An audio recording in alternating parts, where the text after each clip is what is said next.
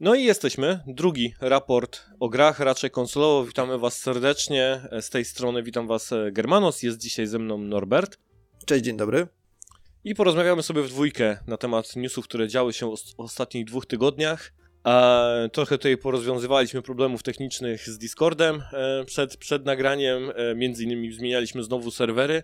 Nie wiemy czemu, ale Rotterdam jest dla nas niezbyt przychylny, strasznie nam laguje, ale za to Indie e, funkcjonują wspaniale, więc kraj customer supportu jednak daje radę, jeśli chodzi o, o dostarczenie rozwiązań także w, w rozmowach e, przez, przez internet. E, w rozgrzewce, co my mamy w rozgrzewce? Aha, tak. E, pierwsza rzecz, o której chciałem wspomnieć, to jest to, że bardzo dziękuję wszystkim, którzy poszli za naszą głosem, namową i prośbą, a, żeby wrzucić recenzję, czy to na Spotify, czy to na iTunesach. E, nie udało mi się dzisiaj zrobić screena z e, Apple Podcast, nie wiem z jakiego powodu. Natomiast mam tutaj na przykład screena z e, Spotify, gdzie mamy obecnie dwanaście ocen i średnia wychodzi pięć na pięć gwiazdek, więc mega dziękujemy. E, bo jakbykolwiek, jakakolwiek tylko jedna ocena była niższa, to prawdopodobnie byśmy wpadli do cztery dziewięć, ale jak jest piętka przy, przy tych gwiazdkach, to znaczy, że wszyscy oceniliście na maksa e, ten podcast, więc za to bardzo Wam dziękujemy. To samo dzieje się na iTunesach, gdzie recenzji mamy trochę mniej, bo tam jest, te, jak ostatnio sprawdzałem, było chyba siedem e, napostowanych ocen, ale też pięć na pięć. Więc również i na iTunesach, tak jakby mamy fajną tą ocenę pięć na pięć, więc e, zachęcam oczywiście do, do dalej oceniania i wrzucania recenzji na iTunes, ale wszystkim tym, którzy poszli za głosem, e, naszym wezwaniem, to, to bardzo serdecznie e, dziękujemy za to. I nie, nie wszystkie recenzje były tylko od nas tutaj, siedzących na raczej konsolowo. Nie oszukujemy, my, my nie jesteśmy z tych. Co dalej mamy? Aha, e, napisał do nas maila e, Behemoth. E, chciałbym wyjaśnić moje poję- pojęcie replay value. Wspomniałeś, że Assassin's Creed Valhalla ma duże replay value, chyba w nawiązaniu do ogromu aktywności pobocznych. Tak, dobra, teraz może się zatrzymam. Chyba nie mówiłem o replay value przy Valhalli, tylko po prostu, że jest cholernie długa, nie? Bo to, powtarzać Valhallę jeszcze raz to tak... Oh, wow. To, to już zadanie do, do końca życia, można się tak bawić. Tak, to, to jest do końca życia, dokładnie. E, ale to nie jest replay value, bo raczej nie chcesz odwiedzać tych samych znaczników i powtarzać te same misje po kilkanaście razy, e, więc w A C, e, czyli Assassin's Creed Valhalla, nazwałbym to long play value. No tak, to już prędzej smakuje, e, mhm. pasuje. E, to tak jakby układać puzzle z dziesięć tysięcy elementów, raczej nie chcesz robić tego samego obrazka kilkanaście razy. E, no w puzzlach to akurat chyba jest, także non stop się robi to samo, nie? A i tak jest fan, tak? E, z samego układania puzli, nie? To tak, e, no dobra, powiedzmy to porównanie może być. E, moje ukochane replay value, bez którego gry nie są dla mnie grami, to możliwość wielokrotnego powtarzania tego samego krótkiego fragmentu gry na różne sposoby, by znaleźć efektywniejszy sposób grania albo e, dla pokonywania własnych wyzwań. Gry, które to umożliwiają, to na przykład szachy, kostka Rubika, a z gier wideo to na przykład Orcs Must Die. Niestety nie mam innych przykładów, bo gram tylko w to. A speedrunnerzy grają to samo w ten sam sposób, więc to jeszcze co innego. Um, więc e, kolejny raz mamy o, e, o Orcs Must Die e, informację. Ja bym tylko chciał powiedzieć, bo Behemoth też napisał innego maila, którego wrzuciłem akurat do rozgrzewki gamecastowej. Ja tylko tak, ja podśmiechuję się, ale to nie z tego względu, że tak jakby szydzę z grania w Orcs Must Die, broń Boże, żebyś tak nas nie zrozumiał tutaj, tylko po prostu jestem tak masakrycznie zaskoczony, że to akurat ten tytuł, tak?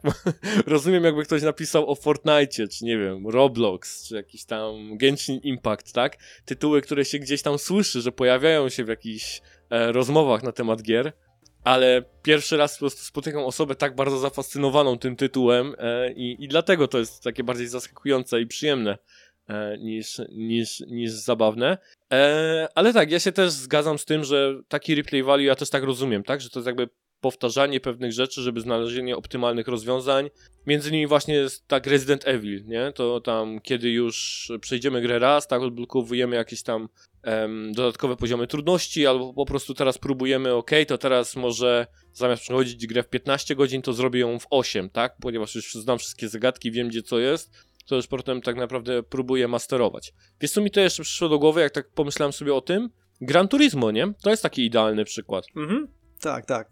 Też o tym myślałem właśnie. Ogólnie gry wyścigowe chyba, no nie? I tam, e, bo tam jest akurat albo bijatyki, bo to rzeczywiście tak mhm. cały czas coś, co zachęca cię, żeby, żeby cały czas próbować i tam śrubować właśnie swoje umiejętności, testować się na nowo i tam wykręcać coraz lepsze wyniki, a to właśnie w jakichś arcade'owych wyścigach, a to znowu w, nie wiem, w trybu, w trybie survival, nie? W, ty, w tych bijatykach, mhm. coś takiego.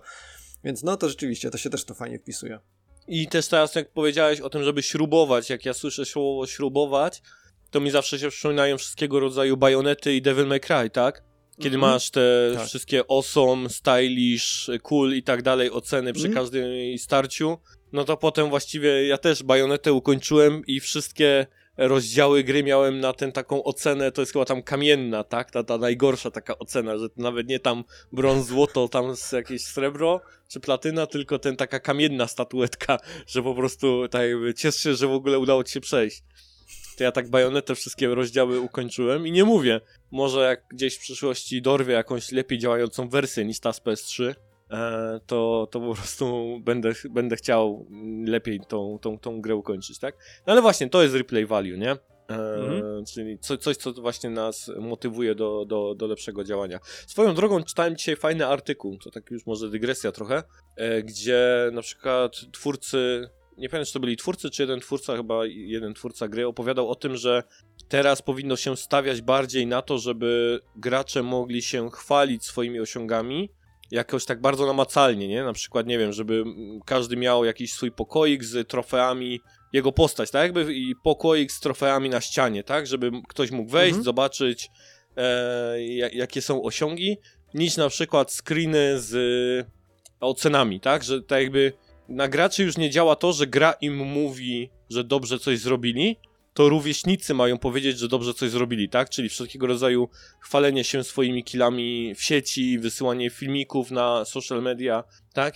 I to są sposoby, które teraz gracze uznawają za satysfakcjonujące, yy, mówiące o zwycięstwie, a nie to, że gra im powie, że good job, nie? Tak jakby, że to jest mniej, nie mhm. działa tak jakby ten, na, na, na ludzi. To tak, taka ciekawostka yy, z game devu. Ktoś opowiadał Czyli o tym. Jest, jeszcze trochę i to znajomi nam będą dawać trofea na przykład, że wiesz co, o patrz, przejechałeś ten, przejechałeś ten wyścig, no. Masz to w tej trofkę. No. Dobra, ale brąz, hmm? żebyś wiesz, jakbyś to zrobił na dwóch żebyś... kółkach, to, to wtedy by było srebro. To, to jest bardziej. No i grając na bongosach w ogóle w Gran Turismo. No. E, aha, jeszcze Behemoth kończy tutaj, a speedrunnerzy grają w to samo w ten sposób, e, więc to jeszcze co innego. No tak, speedrunnerzy to już w ogóle, mhm. nie? To wtedy już szukanie exploitów i tam próby wejścia między krawężnik a ścianę, tak? Żeby się przeskoczyć trzy levele. No, czasem jak widzę, jak speedrunnerzy grają w jakiegoś Elden Ringa albo coś takiego, to jest masakra. Umieszczają się na krawędzi jakiegoś kamienia, robią kroczek, kroczek, kroczek i nagle są trzy poziomy dalej, nie? Tak, what the hell, mm. nie? jak, jak, no. no. I postać jest teleportowana gdzieś w jakąś lokację, do której nie udało się dojść, nie? Po prostu. Jak? Jak on to no. zrobił? No, to jest dobre pytanie. Ale to przypomniałeś no. mi od razu, że muszę sobie sprawdzić, bo e, gdzieś mi się wyświetliło, tylko mia- miałem to, to ten i wyleciało mi z głowy, e, że podobnież e, jakiś e, pierwszy chyba w historii pies speedrunner ukończył jakąś grę teraz gdzieś słyszałem i, i muszę to zweryfikować, czy, czy to rzeczywiście prawda, czy to jakaś ściema była. Muszę to zobaczyć. Aż. Wiesz, wiesz no, no był ten chłopak od Tetrisa, nie? Ale żeby go psem nazywać, no to... Nie, no to, to wtedy... To grubiej niż ta dziennikarka nawet, no to nie. To jest... A, no, nie mamy tego newsa, nie? Ale to też w sumie było tak po prostu, że tam... Mm-hmm. E, no bo co tu no, dużo gadać, nie? No, tempa baba w telewizji, nie? Chłopak wygrał Tetrisa, osiągnął maksymalny level, a tam mu mówi, no to teraz możesz wyjść na dwór, nie? No tak, po prostu... No, takie... strasznie. Myślenie, cofnąłem się do lat dziewięćdziesiątych od razu tak, co? To jeszcze, tak, jeszcze ta no? epoka? No, dokładnie tak, dokładnie tak. No, ta pani prawdopodobnie tam przeżywała swoją... Świat. Dobrze, nie mówmy już o tym. Eee, co mamy dalej w rozgrzewce? Ale Behemoth, dzięki bardzo za maila oczywiście. Eee, na spot, nie, na, na YouTubie pod o, ostatnim raportem też się pojawiło kilka informacji. Eee, jedna prośba nawet. Eee, zachęcam od Johnny Alcosebre, tak? Dobrze to przeczytałem? Johnny Alcosebre, tak? Mhm. siedem dziewięć dziewięć trzy. Tak. E, dokładnie. Mhm. Eee, zachęcam do wspomnienia o fantastycznej sytuacji związanej z Monster Hunterem. Przy po- zapowiedzi Wilds ogromna ilość graczy wróciła do Monster Hunter World. Średnio ponad siedemdziesiąt pięć tysięcy graczy na samym Steamie, a jeszcze jest ogromny player base na konsolach, w tym ja. No, no rozmawialiśmy ostatnio o tym, ile gra w Starfielda, nie? I, i tak dalej. Tutaj mamy przy Worldach teraz siedemdziesiąt pięć tysięcy e, średnio gra. Ładnie, ładnie. E, co ciekawe, mimo że... Tak jest. Ale spoko, zaraz będziemy dobrze mówić o Starfieldzie. Cezar o to za, zapewnił. E, co ciekawe, mimo że jest to starsza odsłona niż Monster Hunter Rise, to w tego drugiego gra tylko dwanaście tysięcy. Oczywiście pomaga tutaj również fakt, że wielu streamerów zanurzyło się w ten genialny świat łowców na fali retro-hype'u. Ja sam również gorąco polecam, bo Monster Hunter World z dodatkiem Iceborne to wspaniałe doświadczenie growe. Ja tego dodatka nigdy nie ograłem, więc o samym dodatku nie mogę powiedzieć. Natomiast pamiętam ze wszelkich rozmów na temat, na jego temat, że wszyscy mówili, że to jest po pierwsze tak jakby jeszcze druga gra, że to nie jest dodatek, to jakby dwa razy więcej kontentu zostało tam dołożone e, i że jest absolutnie warty e, jakiejkolwiek ceny, jaka była za niego wtedy dyktowana. On tam robił ogromne liczby, to chyba była jedna z najlepiej sprzedających się gier Capcomu ever, coś takiego pamiętam, były jakieś takie rekordy śrubowane. Mm-hmm. Ja w Worda grałem dużo i bardzo mi się podobał. E, naprawdę był mega kozacki. A dlaczego ma lepsze wyniki niż Rise? No bo tak, Rise to jest po pierwsze port z y, Switcha, e, a nie jest ten. I Rise wygląda gorzej od, od Worda, tak graficznie, mhm. e, jeśli się gra. On też jest chyba bardziej taki, nie chcę powiedzieć tu, żeby tam nie urazić Switchowców, a zresztą co mi zależy. E, infantylny jest taki bardziej i, i, i dziecinny, wydaje mi się, ten Rise. Niż, niż World, który tak wygląda bardziej poważnie, nie? Też jest taki mniej mangowy, bo Rise też jest utrzymany w tej takiej e, azjatyckiej, e, jakby to powiedzieć, estetyce, bo tam te i stroje, mhm. i te wioski, które są tam, one są takie bardzo mocno gdzieś stylizowane na Japonię czy tam na Azję, a World jest taki jakby bardziej, no, tak jak Monster Hunter, nie? Tak jak te wcześniejsze, mhm. bardziej przypomina. Więc trochę mnie nie dziwią, tak by różnica pomiędzy tym. No ale zobacz, nie? Pojawia się zapowiedź nowej odsłony i jak można ten, nie? Capcom to też wykorzystał, bo tam jakąś promkę wrzucił na zakup. Worda widziałem, chyba na jakimś zwiastunie było, że teraz jest discount, więc wiedzą co robią, nie? Tam. Dokładnie, wiedzą co robią. No, to musiało no. się to spiąć w tej sytuacji. Ale to też pokazuje właśnie, że oni, oni odwalili po prostu kawał dobrej roboty z tym, z tym Wordem, bo to przecież tak naprawdę bardziej hermetyczna była seria wcześniej, a, a tutaj to wyszło mm-hmm. jakoś tak na szerokie wody i teraz już chyba każdy kojarzy i myślę, że teraz to już tylko będzie coraz lepsze wyniki wykręcać z każdą kolejną odsłoną taką, taką główną, no bo tutaj mówimy, wiadomo, że ten Rise to był tak trochę poboczny e, na tym Switchu, tak? I właśnie tak jak mówisz, e, ta stylistyka sama sobie mogła już tam jakąś grupę e, zmniejszyć, tą, tą docelową, ale taki Word i mm-hmm. przy następnej części, jaką dostaniemy, no to pewnie będą już niesamowite, niesamowite wyniki, bo to będzie taka seria to jest wyczekiwana trochę jak działa From Software już w tym momencie, nie? Na, na tej samej zasadzie. Tak, no, no, no, dokładnie tak. Albo tam Pokémony kolejne, coś takiego. No ona się już taki no, zrobiła, tak, tak. na dobre się zaklimatyzowała e, w głowach graczy, więc... Ale Johnny, bardzo dziękujemy za e, wspomnienie i wspomnieliśmy zgodnie z prośbą. I teraz Cezariusz trzydzieści cztery... Starfield z trzecim najlepszym wynikiem sprzedażowym w dwa tysiące dwudziestym trzecim na Steamie. Pierwsze miejsce Baldur's Gate, drugie Hogwarts Legacy, trzecie Starfield. Proszę o tym wspomnieć w następnym odcinku. Dziękuję i pozdrawiam. Wspomnieliśmy, bardzo dziękujemy, e, ale o Starfieldzie chyba jeszcze będziemy dzisiaj mówić. A nie, może nie. Dobrze, może go oszczędzę.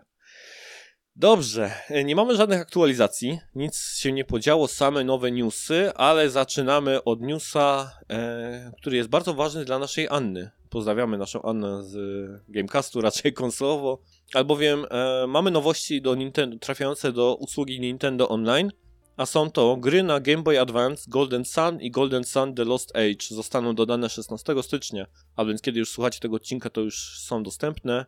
E, dla użytkowników posiadających członkostwo Nintendo Switch Online plus Expansion Pack.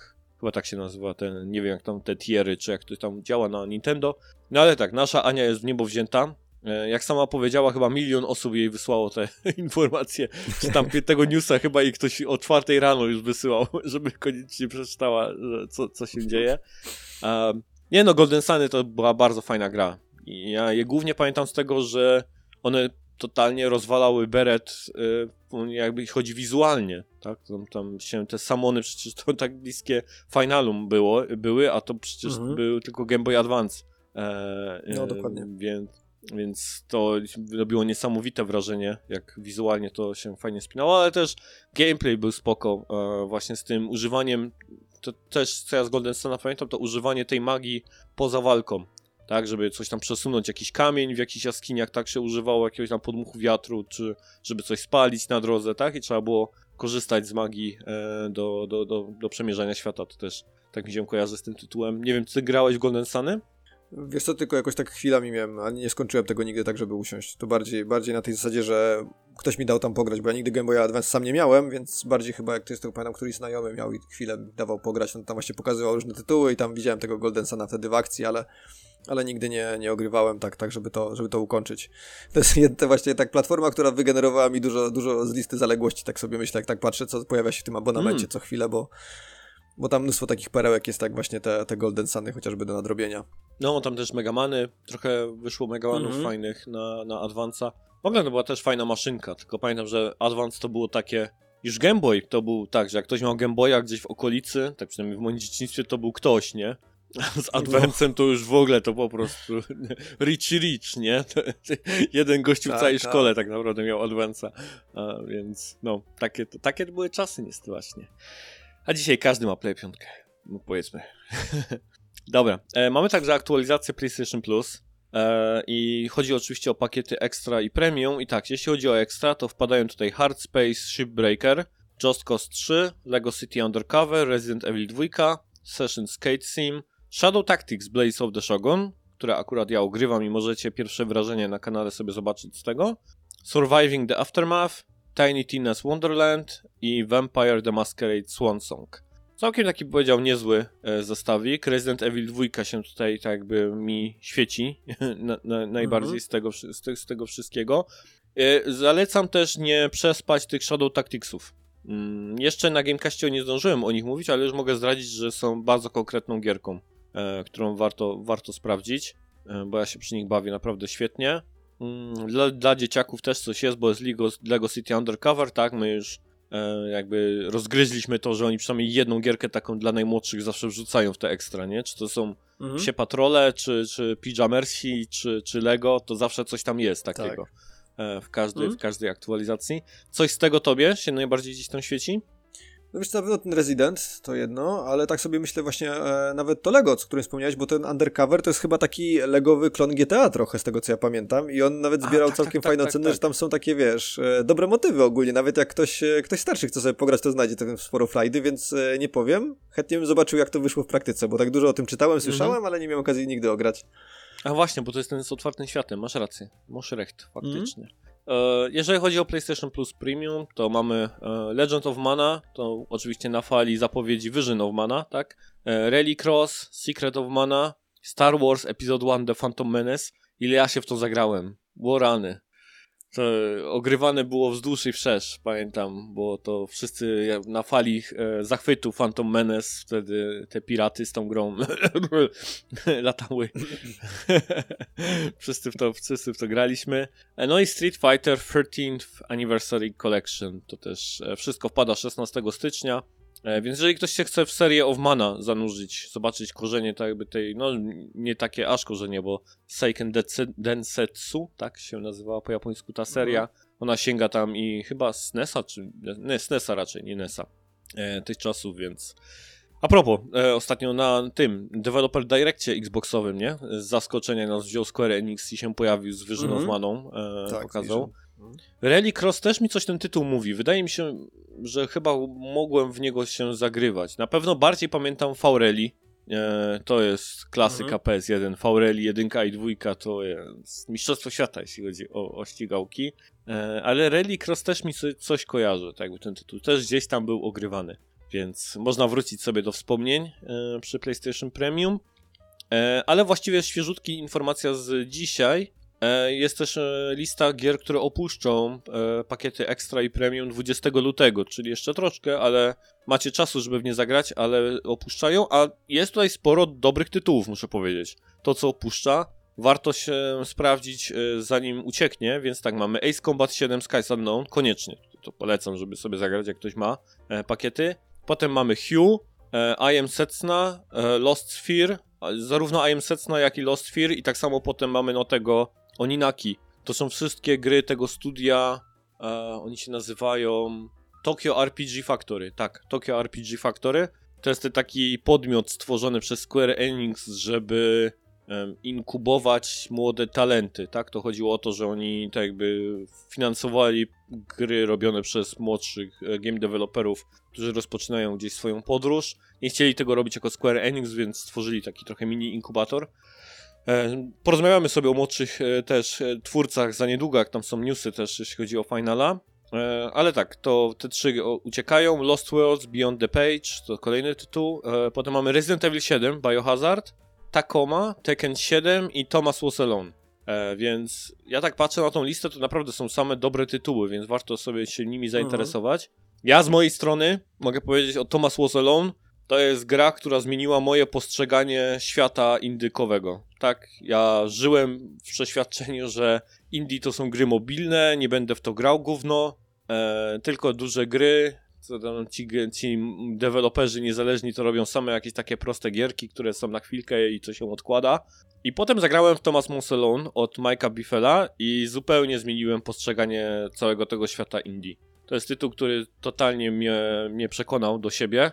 Tytuł, który polega na, na grze narracyjnej e, kwadratami, tak? Kwadratami i prostokątami, bo cała gra mm-hmm. polega na tym, że tak, tak naprawdę się nimi steruje, ale jest fantastycznie opowiedziane i cudowna historia jest y, zaklęta w tym tytule i, i to było dla mnie niesamowite. Ja nie potrafiłem tego po prostu moim triple A-owym umysłem tak jakby ogarnąć, że mogę grać, w którym skaczę kwadratem, i przeżywać takie emocje i poznawać taką ciekawą historię, tak? W tym samym czasie, mhm. tak jakby. To było dla mnie e, totalny odpał, więc e, Thomas Was Alone to polecam. Wydaje mi się, że ten tytuł powinien się jeszcze dobrze ogrywać dzisiaj. Um, ty, ty masz w ogóle pakiet ja, ekstra, czy nie, e, Norbert? Zosta- zostałem na razie na Essentialu, wiesz, na, na, tym, na tym podstawowym zostałem e, na razie pakiecie. Okay, to zostałem jeszcze na tym podstawowym i tam, i tam na razie, tak, tak, nie przeskakuję jeszcze wyżej, no bo ta, i tak mam już taką bibliotekę gier do ogrania, więc nie ma sensu, żeby ładować się w te wyżej pakiety. To samo, to samo, dokładnie tak samo. No. E, dobrze, to teraz mamy te aktualizacje z głowy, więc lecimy sobie z już mięskiem. Tak poukładałem te newsy, że na zmianę będziemy lecieć. Może jakoś tak złożyło, mhm. że mamy tam, ja mam trzy, ty masz trzy, tak jakby w tej sekcji głównej, potem troszkę inaczej jest w szybkich wrzutkach. No ale dobrze, lećmy. E, dobre, złe i czy brzydkie wieści dla fanów Xboxa. Pojawiła się nowa ocena dla Hi-Fi Rush na australijskim E S R B. Znaczy ona się nie nazywa E S R B, ale chodzi o ten rating board australijski, sugerująca, że gra dostępna wyłącznie na Xboxie oraz P C będzie dostępna na innych platformach. I tutaj uściślając, została tak jakby ocena wy, wydana na Switcha i na P S cztery. Niepotwierdzone pogłoski, to jest drugi już news, od m.in. Jeffa Graba, Jeffa Graba, podcastu Nate the Hate oraz Stevena Tortillo, to są wszystkie trzy osoby, które się jakby w sieci wypowiadały na ten temat, sugerują, że są z pewnych źródeł wiedzą, że Sea of Thieves może niedługo trafić prawdopodobnie na konsolę PlayStation. Wiele osób w branży jest zdziwionych milczeniem Xboxa i Bethesdy w sprawie ekskluzywności nadchodzącej produkcji Blade od studia Arkane. Tak, tego Blade'a to już dorzuciłem tam tak jakby na koniec trochę od siebie, bo to nie było akurat w tych newsach, ale to wszystko wydaje mi się warte jest, żeby o tym porozmawiać jako całości. Tak, bo mamy właśnie Hi-Fi Rusha, który prawdopodobnie będzie zmierzony na inne platformy, mamy Sea of Thieves, no i to fakt, fakt faktem, że... E, najbardziej to zauważa oczywiście podcast e, Sacred Symbols, tak? Colin Moriarty bardzo dużo na ten temat mówi, tak jakby uczepił się tego e, i, i zawsze powtarza, że dlaczego inni na ten temat nie trąbią, albo że nikt nie próbuje tego ciągnąć gdzieś za język ludzi z Microsoftu. No bo była premiera zwiastunu tego na podczas The Game Awards Blade'a, tak? Od Marvela, który będzie robiony przez Arkane Studios i nie ma do dzisiaj ża- żadnej informacji, na jakie platformy ta gra wychodzi. Tak? Już nawet nie chodzi o to, czy wychodzi mm-hmm. w Game Passie, czy nie, tylko po prostu Microsoft zamknął usta, na jakie platformy ta gra będzie e, robiona, tak? I co jest mega dziwne, bo jak masz grę Marvela, to raczej to jest coś, czym chciałbyś się pochwalić, tak? Że będzie tam powiedzmy ekskluzywne lub nie, więc jest coś na rzeczy, że ta sytuacja jest po prostu dziwna, tak? No Sony to by trąbiło na lewo i prawo, tak? Że, że to zmierza na ich konsolę mm-hmm. i, i tylko, tylko i wyłącznie. E, ale w sumie ja mam do ciebie inne pytanie, bo tak... E, Informacja o utracie ekskluzywności dla Hi-Fi Rush i dla Sea of Thieves wywołała niemałe poruszenie wśród fanów Xboxa. Ja oglądałem kilka takich jakichś klipów z podcastów Xboxowych, to tam ludzie naprawdę tam, no, dosyć nieprzychylnie się inf- wypowiadają na, na, na ten temat, e, raczej z dużym zdenerwowaniem. No i mam takie pytanie do ciebie, czy uważasz, czy to słuszne, żeby się tak jakby te, te, te community denerwowało na to, że te gry tracą ekskluzywność? W sumie to trochę mnie to dziwi, że, że tu się tak, taka nerwowa atmosfera właśnie, że, że takie, takie dziwne reakcje na to, no bo tak naprawdę to by się wpisywało w ten kierunek, taki jeszcze nieoficjalny, o którym rozmawialiśmy, czyli że Microsoft może tutaj kombinować z tym pójściem w stronę tych usług, tak, żeby promować swoją usługę i w ogóle Game Passa, czyli takie wyjście wydawców, właśnie... Nie? Tak, dokładnie, ale poza tym też nawet samo tak sobie myślę e, teraz w tą stronę, że jeżeli nagle by się pojawiło takie Hi-Fi Rush, nie, albo te Sea of Thieves na, na innych platformach, no to to też jest taka reklama dla nich dobrze działa, działająca, że tutaj czekaliście na premierę tam rok, dwa czy tam trzy lata, a w Game Passie macie to od razu day one.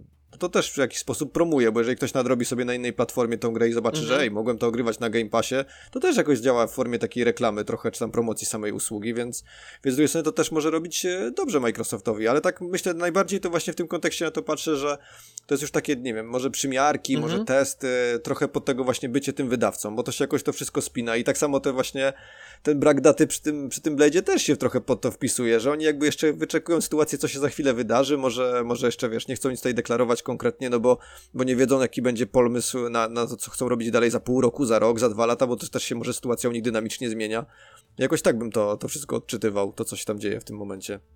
No tak, na pewno, wiesz, osoby, które interesują się tym tematem i tak jakby starają się zrozumieć te kolejne kroki poczynane gdzieś przez Microsoft, też bym powiedział to, co się dzieje wewnętrznie, tak jakby, wiesz, ja ciągle mam z tyłu głowy tą sytuację, w której dyrektor finansowy, to było wydaje mi się Microsoftu chyba całego, wypowiadał się na temat tego, że tak, że będą wydawać swoje gry na innych platformach, czy, czy, czy coś takiego, i potem Phil Spencer na, za jakiś czas to dementował, tak, że, że nie mają żadnych mhm. planów, żeby wypuszczać e, cokolwiek, gdziekolwiek, że tam jakby, nie chcę mówić, że są jakby jakieś konflikty, ale że jak, wiesz, nie do końca wiedzą, w którym kierunku tak jakby chcą iść, nie?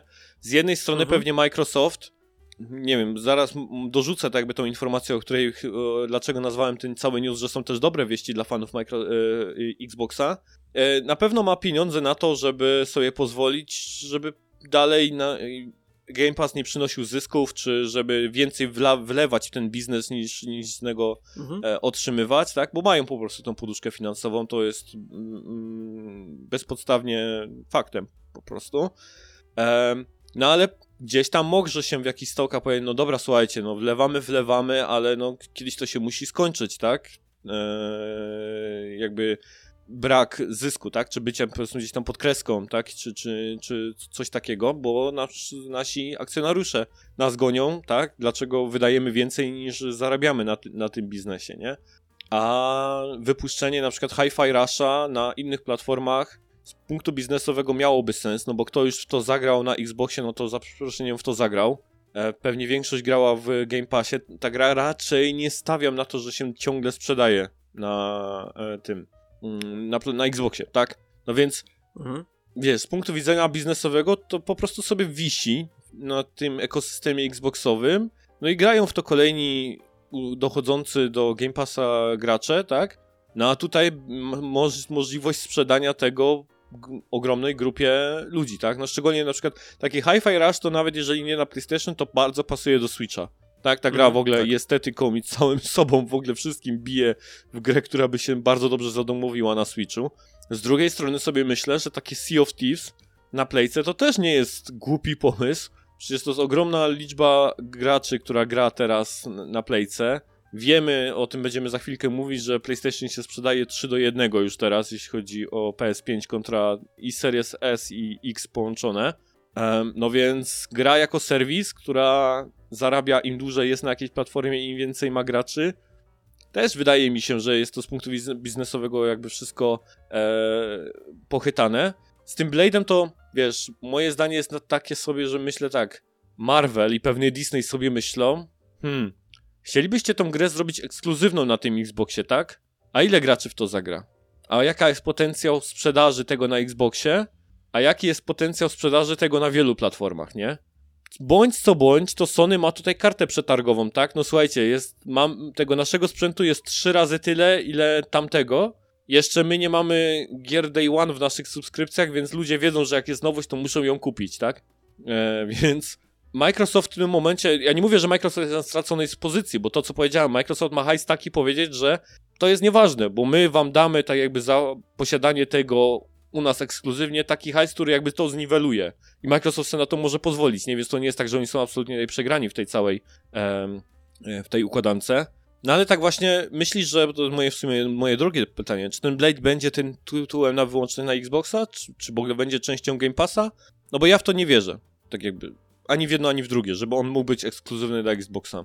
Znaczy w tym momencie bym powiedział, że też, też to nie wierzę, chyba że nagle jakiś nastąpi zwrot w Microsoftie, oni powiedzą, że potrzebują teraz line-upu ekskluzywów, które są mocne i wiesz, i nagle zobaczymy takie sto osiemdziesiąt stopni i w ogóle i lecimy w drugą stronę i właśnie sypiemy ekskluzywami, które są naprawdę takie, żeby przechylić szale na naszą korzyść. To, to by mnie zdziwiło, żebyśmy nagle zobaczyli taki aż zwrot, ale nie wykluczam, że i taki scenariusz jest możliwy, ale bliżej mi do twojej wersji jednak, że to... Mm. Że to będzie no i to, co mówiłem tutaj, jeśli chodzi o dobre wiadomości dla Xboxa, to mamy jeszcze jeden news. E, producent konsoli Xbox Microsoft w tym tygodniu prześcignął Apple i stał się najcenniejszą firmą na świecie pod względem wartości rynkowej. E, więc gigant stał się absolutnym gigantem, e, przekroczył Apple'a, jeśli chodzi o wartość. E, dlatego mówię, tak, że jakbykolwiek kto tam mm, przekreślał Xboxa w tej całej wojnie, czy tam jakkolwiek to nazwać, konflikcie, To, to są takie poduszki finansowe i głębokie kieszenie, które mogą, no, skoro mogły sobie kupić Activision, to i nie wiem, czy oni w ogóle coś poczuli, nie? Tak sobie myślę, że taki Microsoft, jak kupił ten, ten Activision Blizzard, myśmy chyba o tym rozmawiali, że oni są w stanie to jakby sobie z, tak jakby to, co stracili, zarobić w ciągu chyba kwartału, czy coś takiego, tak jakby, mhm. że, że zarobek z kwartału, tak jakby im to już z, zalepi tą, tą dziurę finansową w portfelu, więc e, pewnie nie poczuli nawet tego, co tam się wydarzyło z tym, z tym, z tym Activision. E, ale tak, bo teraz mówiliśmy o tym, o tym w, o wkurzeniu i ja sobie słuchałem też podcastu, e, który też jest częścią Last Stand Media, tak jak Sacred Symbols, ale to jest mhm. Defining Duke. I to jest podcast skoncentrowany na platformie Xboxa, bo ja też lubię chłopaków słuchać, jak rozmawiają o tym. E, I oni są, no, bardzo przychylni, można powiedzieć, tej platformie i tylko nią tam coverują, jeśli chodzi o newsy, informacje, o ogrywanie gier tam. E, tak jakby są kupieni tym modelem Game Passa, tak, wierzą w to, że to będzie przyszłość branży i tak dalej. I oni też, ale oni na przykład mówili, że rozumieją ten fanbase trochę Xboxowy, tak? O ile sami tak by się nie zgadzali z tym wkurwem, nie? Żeby się wkurzać, bo oni też myślą tak biznesowo na ten temat, bardziej, że to właściwie w tym momencie to te gry nie zarabiają na siebie, a jest szansa tutaj, żeby po prostu hajs przyniosły jeszcze więcej. Ale mówią, że rozumieją trochę fanbase, bo tak jak słyszą albo rozmawiają z ludźmi, którzy są takimi, wiesz, fanami po prostu Xboxa, diehardami, to mhm. wiesz, ci ludzie żyli w takim świecie trochę, że dostali po dupie od tego PlayStation, tak? I Microsoft zaczął się zbroić. Kupował jedne studia, następne studia i cały czas był taki hype na zasadzie poczekajcie, ta maszyna niedługo ruszy, nie? Zaraz ruszy, zaraz będą ekskluzywy, będziemy wydawać gry co trzy miesiące, co cztery i wiesz, i była budowana w nich taka jakby bu- na, taka nadzieja, nie? Że jak to się wszystko odpali, to zaczną znowu dominować, nie? I wyjdą tak jakby z tego dołka, a teraz mają dwa tytuły, które są relatywnym sukcesem, jeden, który jest takim sukcesem z zaskoczenia i one od razu mają trafić na inne platformy, nie? I wiesz, o ile z punktu biznesowego to, to, to rozumiem, to jako osoba, która też kieruje się sercem w pewnych aspektach wybierania w co gram i gdzie gram, to też rozumiem tych ludzi, nie? Że, że, że, że te, takie coś się dzieje w momencie, kiedy tak naprawdę chcieli jakby odgryźć się czy tam odbić, nie? Po latach upokorzeń czy nieupokorzeń.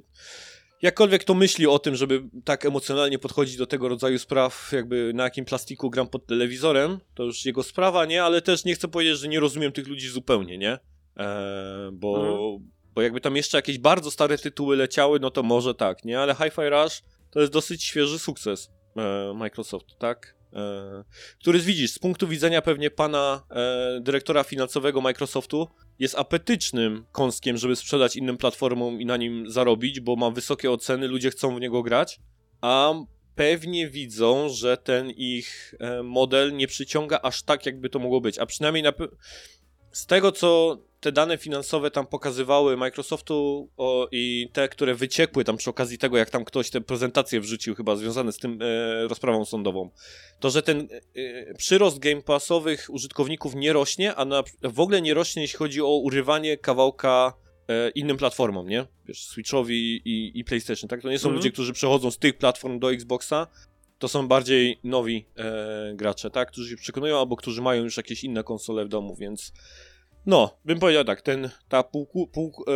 ta półkula mózgu biznesowa, to absolutnie to rozumiem i uważam, że to są dobre działania Microsoftu, ale też tak jakby rozumiem tą, tą część bardziej emocjonalną, tak, tej grupy, te, tego fanbase'u, dlaczego tak, a inaczej reaguje, nie? A... Jeszcze mam do ciebie w sumie jedno pytanko, takie już zupełnie bonusowe. Czy ty oglądałeś ten direct wczorajszy Microsoftu? Wiesz co, później nadrobiłem sobie bardziej fragmenty, jak już pokazywali te gierki, tak żeby tam poprzeskakiwałem po prostu, żeby zobaczyć, co, co było pokazane. Jak? I omówić. No taki, taki niezły pokaz, so, solidnie, ale też bez takiej rewelacji. Tam nie, nie było nic tam pokazane takiego, co by miało, tak myślę, zaraz wyrwać nas z kapci przy premierze i mm. wiesz, i napędzić tłumy do, do sklepów po Xboxy. Ale takie wszystko tytuły jednak fajne, solidne, które, które wyglądają na coś, co warto byłoby sprawdzić, ograć sobie tam w wolnej chwili. I podoba mi się to, że taki duży przekrój gatunkowy, nie? I tam też tak. e, całkiem takie odważne pomysły, bo na przykład ten e, Indiana Jones w tym, w, z perspektywy pierwszej osoby, mm-hmm. to, to jest coś ciekawego, no nie? Tak. Co trochę mnie bawi też e, reakcje ludzi, którzy narzekają na to, bo spodziewali się, że będzie klon Uncharted, a dostali coś jednak takiego bardziej pomysłowego, oryginalnego. No to... Troszkę, troszkę dziwna reakcja, powinniśmy się cieszyć właśnie, że ktoś próbuje to ugryźć w inny no. sposób, a nie, a nie klonujemy sprawdzone rozwiązania i tylko podmieniamy skórkę głównego bohatera tak naprawdę, więc... Tym bardziej, że robi to studio, tym, które, które się lubuje w pierwszej perspektywie, tak? I wiedzą, no co właśnie. Robią tam, nie? I, i jak, jak pracować z tymi grami. Od lat robią gry z tej perspektywy, więc na siłę ich wrzucanie w, w ten, w inny zupełnie rodzaj gameplayu, no to też mogłoby się nie sprawdzić. Po co, tak? Eee, Dokładnie. Ten, Już tak... przecież mieliśmy przypadki, jak, jak to się kończy, jak ktoś próbuje wziąć się za coś, co, co nie do końca się zna, na przykład chociażby ten Redfall nieszczęsny, tak, że mm-hmm. jak to się odbiło czkawką Arkane'owi, kto wie, jakby robili na przykład właśnie, nie wiem, Redfalla w ogóle z innymi założeniami bardziej blis, bliższymi Dishonored czy coś takiego, no to, to może wyszedł inaczej by ten tytuł, więc to ja się cieszę, że oni właśnie próbują trzymać się jednak swojej takiej e, mocnej strony twórcy i próbują w to fajnie ubrać to uniwersum, bo to też coś nowego będzie dla nas. Mm. Więc, więc mi się podoba akurat ten koncept i tutaj cieszę się, że to nie będzie właśnie jakieś takie bezpieczne odcinanie kuponów w takiej kolejnej gry przygodowej z to jakimś archeologu i szalonych przygodach, tylko jednak coś, coś innego, ciekawszego. No. E, ciekawa jest sprawa z tym głosem, bo e, to ja, mi się wydawało, że to Harrison Ford podkłada głos, tak jakby, bo że to jest głos mm. Harrisona Forda, który, nie wiem, może, wiesz, sprzedał im licencję na... usztuczno inteligencjonowanie go, wiesz, o co mi chodzi, tak? Po prostu, mhm, że, że ten, żeby go u, użyć w grze, ale na, na przykład na m, programie tego Davida Jeffego słyszałem, że ma to być Troy Baker. Nie wiem, czy... też tak się rzuciło, że, że to Troy Baker podkłada, a Harrison Ford udziela wizerunku jakby Ford, nie? Mm. To coś bardziej w tą stronę. Właśnie, ja też nigdzie tak jakby nie, nie widziałem na tym pokazie, żeby to był Troy Baker, tak jakby tego nie wychwyciłem, jak oni o tym mówili, ale właśnie u Davida Jeffiego u tym usłyszałem o tym Troy Bakerze, e, no co byłoby ciekawe, tak? Ale też tak, ten Troy Baker wszędzie jest ładowany. No właśnie nie. Gdzie się da, gdzie, gdzie tylko jest mo- możliwość, no. Um, Dobrze, no to tyle by było, jeśli chodzi o, o Xboxa. No ja jestem bardzo ciekaw, co z tego wyjdzie. Z tego Hi-Fi Rusha, z tego Sea of Thieves. Mm-hmm.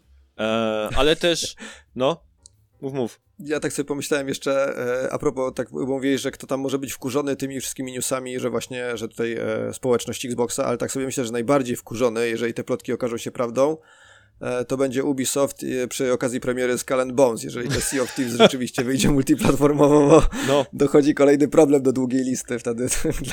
Aczkolwiek powiem ci, że ostatnio na jakimś e, też programie ktoś to fajnie nazwał, że, e, że Skull and Bones do Sea of Thieves tak naprawdę w ogóle jak się nie ma, tak jakby, że to są dwie zupełnie mm. różne gry i ktoś to fajnie wytłumaczył. W Sea of Thieves jesteś, masz symulator pirata, jesteś piratem. W Skull and Bones masz symulator statku pirackiego i jesteś statkiem. To jest zupełnie inny rodzaj A. gameplayu, nie? I co w sumie no, tak jakby no tak. ma sens, nie? Bo jak tak sobie patrzysz na ten gameplay z Skull and Bones, no to to są właśnie walki statków, nie? Głównie jesteś tym statkiem, tak? Mm-hmm. Nie przechodzisz nigdy w perspektywę tego pirata. A tutaj, wiesz, w Sea of Thieves to masz te pełne życie pirackie, tak? Gdzie tam możesz się i nachlać, i, i, i żygać, i stracić mm-hmm. przytomność. E, schodzisz ze statku, tak? Tam, wiesz, mówisz jednemu, że hej, pilnuj statku, my idziemy do jaskini, wra- wracacie, a statek, nie wiem, zatopiony, on nie żyje i, i co się właśnie stało i tak dalej, więc... Um, no, że to są jakby, wiesz, klimat ten sam, ale dwie różne zupełnie gry, nie? Więc, więc może aż tak no, nie będzie no się... Tak. Może ten Ubisoft jednak, no, tylko... wiesz, ma szansę na goty jednak. No, pyta- pytanie właśnie, czy to, wiesz, ludziom się sprzedażowo zaraz nie zleje, bo jednak i tu piraci, i tu piraci, no nie? A poza tym, tak jak opisałeś to teraz, no tak sobie myślę, jakbym miał w tym momencie wybrać, do której chcę wskoczyć. a nie, wiesz, mając tylko czas na jedną, no to bardziej ciekawie mi wygląda ten żywot pirata niż żywot statku pirackiego, więc no, tutaj... Powinniśmy być piraty niż statkiem. Um... No właśnie, tak jakoś. Wiesz co, teraz jeszcze, bo przy okazji, jak teraz rozmawiamy dalej, to już chciałem zakończyć tego newsa, ale jeszcze coś mi przyszło do głowy odnośnie komunikacji, e, bo to też o tym ludzie mówią, e, że wiesz, jeżeli te tytuły staną się, e, tak by znikną ich ekskluzywność, to Microsoft, i to jest właśnie dlatego, wydaje mi się, że dlaczego Phil Spencer tak szybko zareagował i zaczął dementować te, te różnego rodzaju pogłoski, informacje, no bo teraz przy każdym możliwym grze będzie się pojawiać pytanie, czy to będzie ekskluzyw, nie? Tak jakby, wiesz, a nie chcesz mieć mhm. tego w swoich komunikatach i wiecznych w każdym wywiadzie, tak jakbyś mieć to pytanie zadawane, tak? A czy to będzie ekskluzyw, a jak długo on będzie ekskluzywem, tak? Bardziej chcesz ludzi przyzwyczajać, że to jest po prostu tytuł ekskluzywny i masz go zagrać u nas, a nie czekać, nie? Mhm. E, bo to o to chyba, chyba chodzi, tak? Jeśli chcesz sprzedawać subskrypcję, tak? No bo już nie mówimy nawet, że chcesz sprzedawać konsolę, ale chcesz sprzedawać subskrypcję, więc... No jestem bardzo ciekaw, co z tego wyniknie i bardziej na takiej zasadzie, e, czy Microsoft uporządkuje swoją komunikację, nie? No bo to też nie może być tak, że dyrektor finansowy mówi jedno, a, a szef całego brandu mówi, m- mówi drugie, tak? E, więc no... Można tak jak Sony i z, nic nie mówić. Wtedy, problem, wtedy problemu nie ma, tak, tak naprawdę.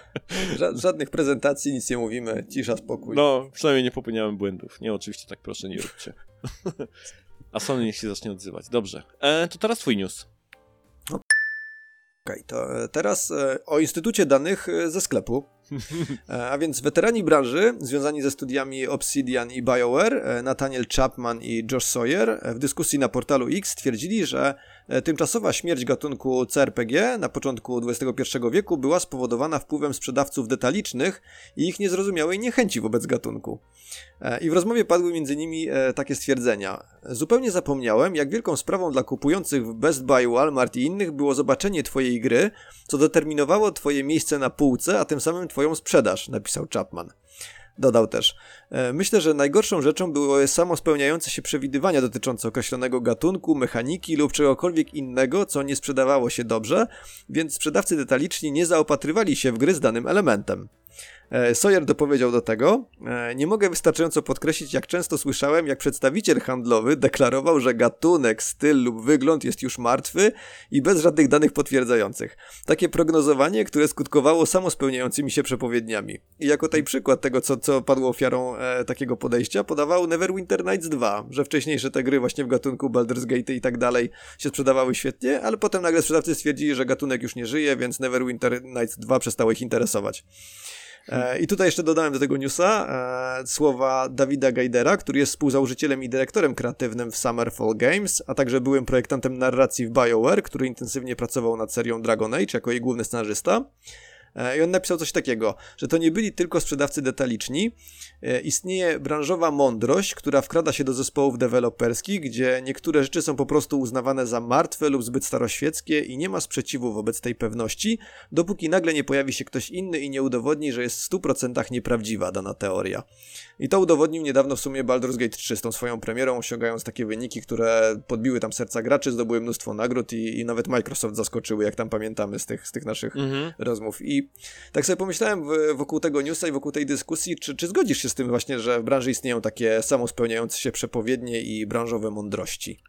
Wiesz co, trudno mi sobie tutaj wyobrazić, żeby to faktycznie tak funkcjonowało jakoś wyjątkowo w branży, nie? To ja nie wiem, mhm. ja, ja to bardziej rozumiem na zasadzie m- mody, nie? No są, jest, jest moda na coś, nie? Na jakiś typ gier, czy na jakąś tam estetykę, czy, czy formę i ona się po prostu traci z czasem, tak?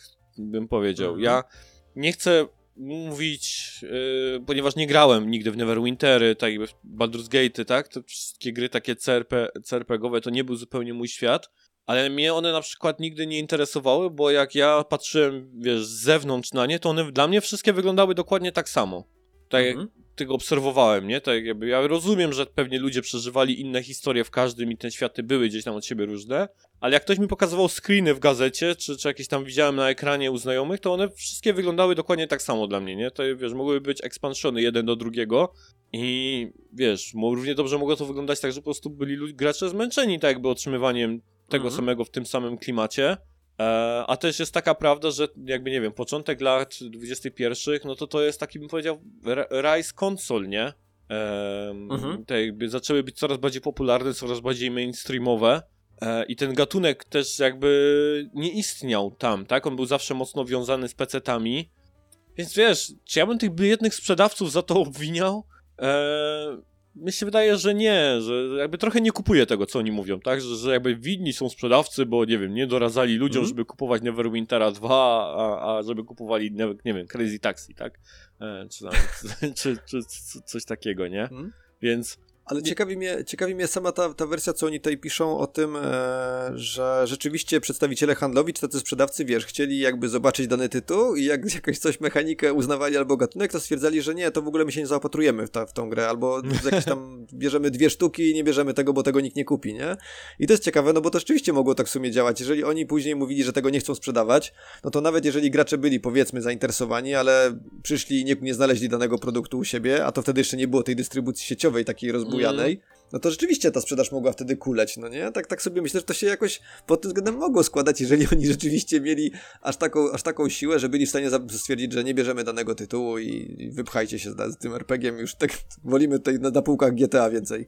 No właśnie, nie? Tylko, że to jest takie trochę, wiesz, to jest jakby postrzeganie, jakby ci goście jakby uważają, e, że wiesz, że był jakiś spisek handlowców, nie? Wiesz, upierdolmy te C R P G, nie? Wiesz, nie, nie bierzmy nie, ich tam po prostu. Nie, no bo oni też pewnie patrzyli na to, o co ich ludzie pytają, tak? Przychodzą do mhm. ten i, i co, o co pytają, jakie inne tytuły kupują, tak? Na co spoglądają na plakatach i tak dalej. A, a nie, nie dlatego, że mieli jakiś, wiesz, tam niechęć do, do gatunku, nie? I, I chcieli go koniecznie jakby się tam pozbawić, tak? No przecież każdy z tych handlowców pewnie szedł po prostu za... modą, znowu to powiem, albo za trendem klientów, mhm. tak? Więc wiesz, brali to i chcieli od z świata, z branży tej gry, które uważali, że teraz klienci są im potrzebne, więc wiesz, oni byli tylko gdzieś tam w środku, nie? Tak widzę, nie? Pomiędzy klientem a ci, tymi deweloperami, no i co oni mieli zrobić? No brać te gry, nie wiem, ku chwale C R P G-ów, tak? Żeby tam, żeby gatunek przetrwał i żeby sobie lepiej żył, więc... No rozumiem chłopaków, że mogą być trochę jakby gdzieś tam yy, mieć jakby żal do branży, tak, że er pe gie nie poszły w tą stronę, czy ludzie zapomnieli o tych er pe gach na jakiś czas. Wiesz, fakt faktem, no sukces Baldur's Gate'a, wiesz, nie wziął się z tego, że dostawaliśmy tego rodzaju gier od w ostatnich lat yy, co roku taką samą, tak? Mhm. To też nie jest, też to nie jest tak, nie? Ja bym powiedział tak, że w ogóle sukces Baldur's Gate'a to też jest szereg, bym powiedział, kroków dla Lariana, nie? To też nie jest tak, że Larian w ogóle, nie wiem, obudził się, zrobił Baldur's Gate'a trzy i znikąd jest ten sukces, nie? Tak naprawdę dlaczego, i to o tym ostatnio czytałem też jakiś artykuł, dlaczego Larian dostał to I P Baldur's Gate'a w ogóle do zrobienia tak naprawdę? Bo e, udowodnili e, Divinity Original Sin, tak? Divinity jedynką mm-hmm. i dwójką, że są w stanie tego rodzaju gry robić. I mało tego, oni o Baldur's Gate'a już się starali wcześniej, przed Divinity, czy przed dwójką to chyba nawet było, tylko właśnie wtedy e, ci, którzy, nie pamiętam kto teraz rządzi tym e, Baldur's Gate'em, jeśli chodzi o I P, nawet czy, czyje jest to I P, czy to nie, nawet nie BioWare'a, albo nie pamiętam kogo, do kogo należy I P ba, tego Baldur's Gate'a. No ale właśnie, chodzi o to, że właściciel tak jakby I P im powiedział tak jakby, że chcą jeszcze jedną grę zobaczyć od nich w tym klimacie tak naprawdę z, su- z sukcesem, mhm. która osiągnie sukces, zanim dostaną to I P do zrobienia, nie? Ten świat tak jakby do pociągnięcia. No więc tak jakby nas, na to, że Baldur's Gate jest tak dopracowany i ma tak wiele systemów działających i ten kombat jest taki e, rozwinięty, to zagrajcie sobie w Divinity jedynkę. Ja grałem w jedynkę i byłem pod du- dużym, dużym wrażeniem tego, jak ta gra funkcjonuje. Grałem ją w koopie, pamiętam, z żoną świetnie się bawiliśmy. Dwójka dostała chyba od GameSpotu, pamiętam, to było dosyć głośne, dziesięć na dziesięć, tak? GameSpot tam rzadko dawał dziesięć na dziesięć w tamtych latach, a ta gra zdobyła od nich najwyższą notę. E, więc wiesz, no Larian udowodnił tak jakby to tymi krokami, doszedł do tego Baldur's Gate'a, nie? Ten sukces tej gry nie wziął się znikąd. E, tak samo to dlaczego ona wyszła tak dopracowana, bo ona bardzo długo była w Early Accessie, e, który był płatny, który był, miał swoje community i tam ten feedback od graczy był nieustannie przesyłany i oni tą grę bardzo długo poliszowali, tak? Na tym Early Accessie, mm-hmm. który sobie trwał. Tak, tak. No, więc to też nie jest taki, wiesz... nie róbmy znowu z tego, że wiesz, że ten Baldur's Gate to jest takie ogromne zaskoczenie, nie? Że gra znikąd sobie wyrosła nie? i odniosła ogromny mm. sukces, nie? Um, Więc... Tak, albo też no właśnie. sprowadzenie trochę tego, że, że nie, że tak naprawdę była ta przerwa, nie było żadnych gier w danym gatunku, takie założenie trochę, że nie było takich gier w ogóle przez, przez wiele lat i nagle się pojawił Baldur i po prostu ludzie są wygłodniali, więc się rzucili i dlatego tak wszyscy nagle chwalimy i doceniamy tego Baldura. To też nie, nie jest do końca to. No wiesz, no były Pilarsy, pamiętam, jak Pilarsy wyszły, mhm. to też ludzie się zachwycali tymi Pilarsami, nie? Tak, tak. Ja pamiętam, mhm. że też było takie poruszenie, że łoje, wrócił gatunek i że jest super mhm. i, i tak, tak dalej, tak. nie? No ale fakt faktem jest tak, że takie, tego rodzaju gry pojawiały się, nie wiem, może jedne w ciągu roku, tak? Wiesz, to, to nie jest gatunek, wiesz, action J R P G ów, tak? Których wychodzi po trzy cztery na rok, tak? Eee, czy, czy, czy shooterów, czy jakichś innych e, gier. Więc tego rodzaju gry się pojawiały raz na jakiś czas, tak? No i, i one dlatego też może, wiesz, bardziej są doceniane, czy jakby ten fanbase też czekał może na, na te gry mm-hmm. bardziej. No ale dalej wciąż jakby nie widzę tego, tej winy tych biednych sprzedawców w tym wszystkim, nie? Tego spisku sprzedawców nie widzisz tutaj. Nie, nie, spis, spisku handlowców nie, nie, nie widzę przy tym wszystkim. Ale wiesz, co jeszcze tak swoją drogą, tak sobie pomyślałem... Mm... A propos tych przepowiedni takich i w ogóle tego, wiesz, tej, tej mm-hmm. branży, takich, takiego myślenia nawet, że, że trochę jest to tak, pamiętam jak w którymś odcinku Gamecastu rozmawialiście z Bartkiem o, o grach z gatunku Vehicular Combat, czyli takie Vigilante osiem, mm-hmm. Twisted Metal. I na przykład to też mi jakoś tak przyszło do głowy przy tym, przy tym newsie, że e, też nikt jakoś nie próbuje specjalnie w ty, najbliższych ostatnich latach w tym gatunku czegoś zrobić. I tak sobie myślę, czy to też nie jest, pokutuje właśnie takie trochę przekonanie, że nie ma już miejsca na, ty, na taki gatunek gier, to się nie uda, nie przyniesie żadnego sukcesu, jakby to zrobić i zastanawiam się, na ile to jest właśnie, wiesz, takie po prostu myślenie i trochę samospełniające się przepowiednia, bo nikt nie próbuje tego zrobić rzeczywiście w tym momencie, bo, bo jak mieliśmy takie pojedyncze te przypadki, te Destruction All Stars, ale to no, za bardzo poszli w stylistykę Fortnite'ową i może w tą stronę było trochę przyczyną porażki. Mhm. Ale właśnie tu mnie tak zastanawia, czy tu nie jest to też trochę powiązane i rzeczywiście jest trochę, że niektóre studia mają to takie myślenie, że pewne rzeczy są niepopularne i nikt tego nie weryfikuje, tylko jest takie ogólne założenie w branży, że coś, się, coś nie ma w tym momencie miejsca racji bytu, no nie? I tak, i czy, czy, czy to właśnie nie prowadzi później do tego, że pewne gatunki pozostają w takim uśpieniu przez dłuższy czas? Pewnie tak, tylko wiesz, na przykład o tym Vehicular Combat, wiesz, żeby, żeby te samospełniające się przepowiednie miały sens, to jeśli ja dobrze mhm. rozumiem to pojęcie, Norbert, to musisz o nich słyszeć. A ja nie słyszę tego jakoś tak nagminnie, żeby ludzie o tym opowiadali, że nie, Vehicular Combat to się nie sprawdzi, nie? Wiesz, to nie mhm. jest coś, co pojawia się w dyskusjach na temat gier, ludzie o tym nie mówią i tak dalej. Po prostu jakoś, Też prawda. jakoś nie jest to tematem rozmów, tak?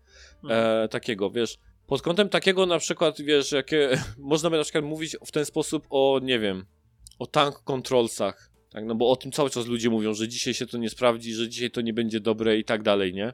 To jest coś, co można by nazwać, że trochę jest taką samospełniającą się tam jakby przepowiednią, no ale nie wiem, wyłożysz hajs, żeby zrobić grę z takimi kontrolsami, która może się nie udać albo udać, nie? No to...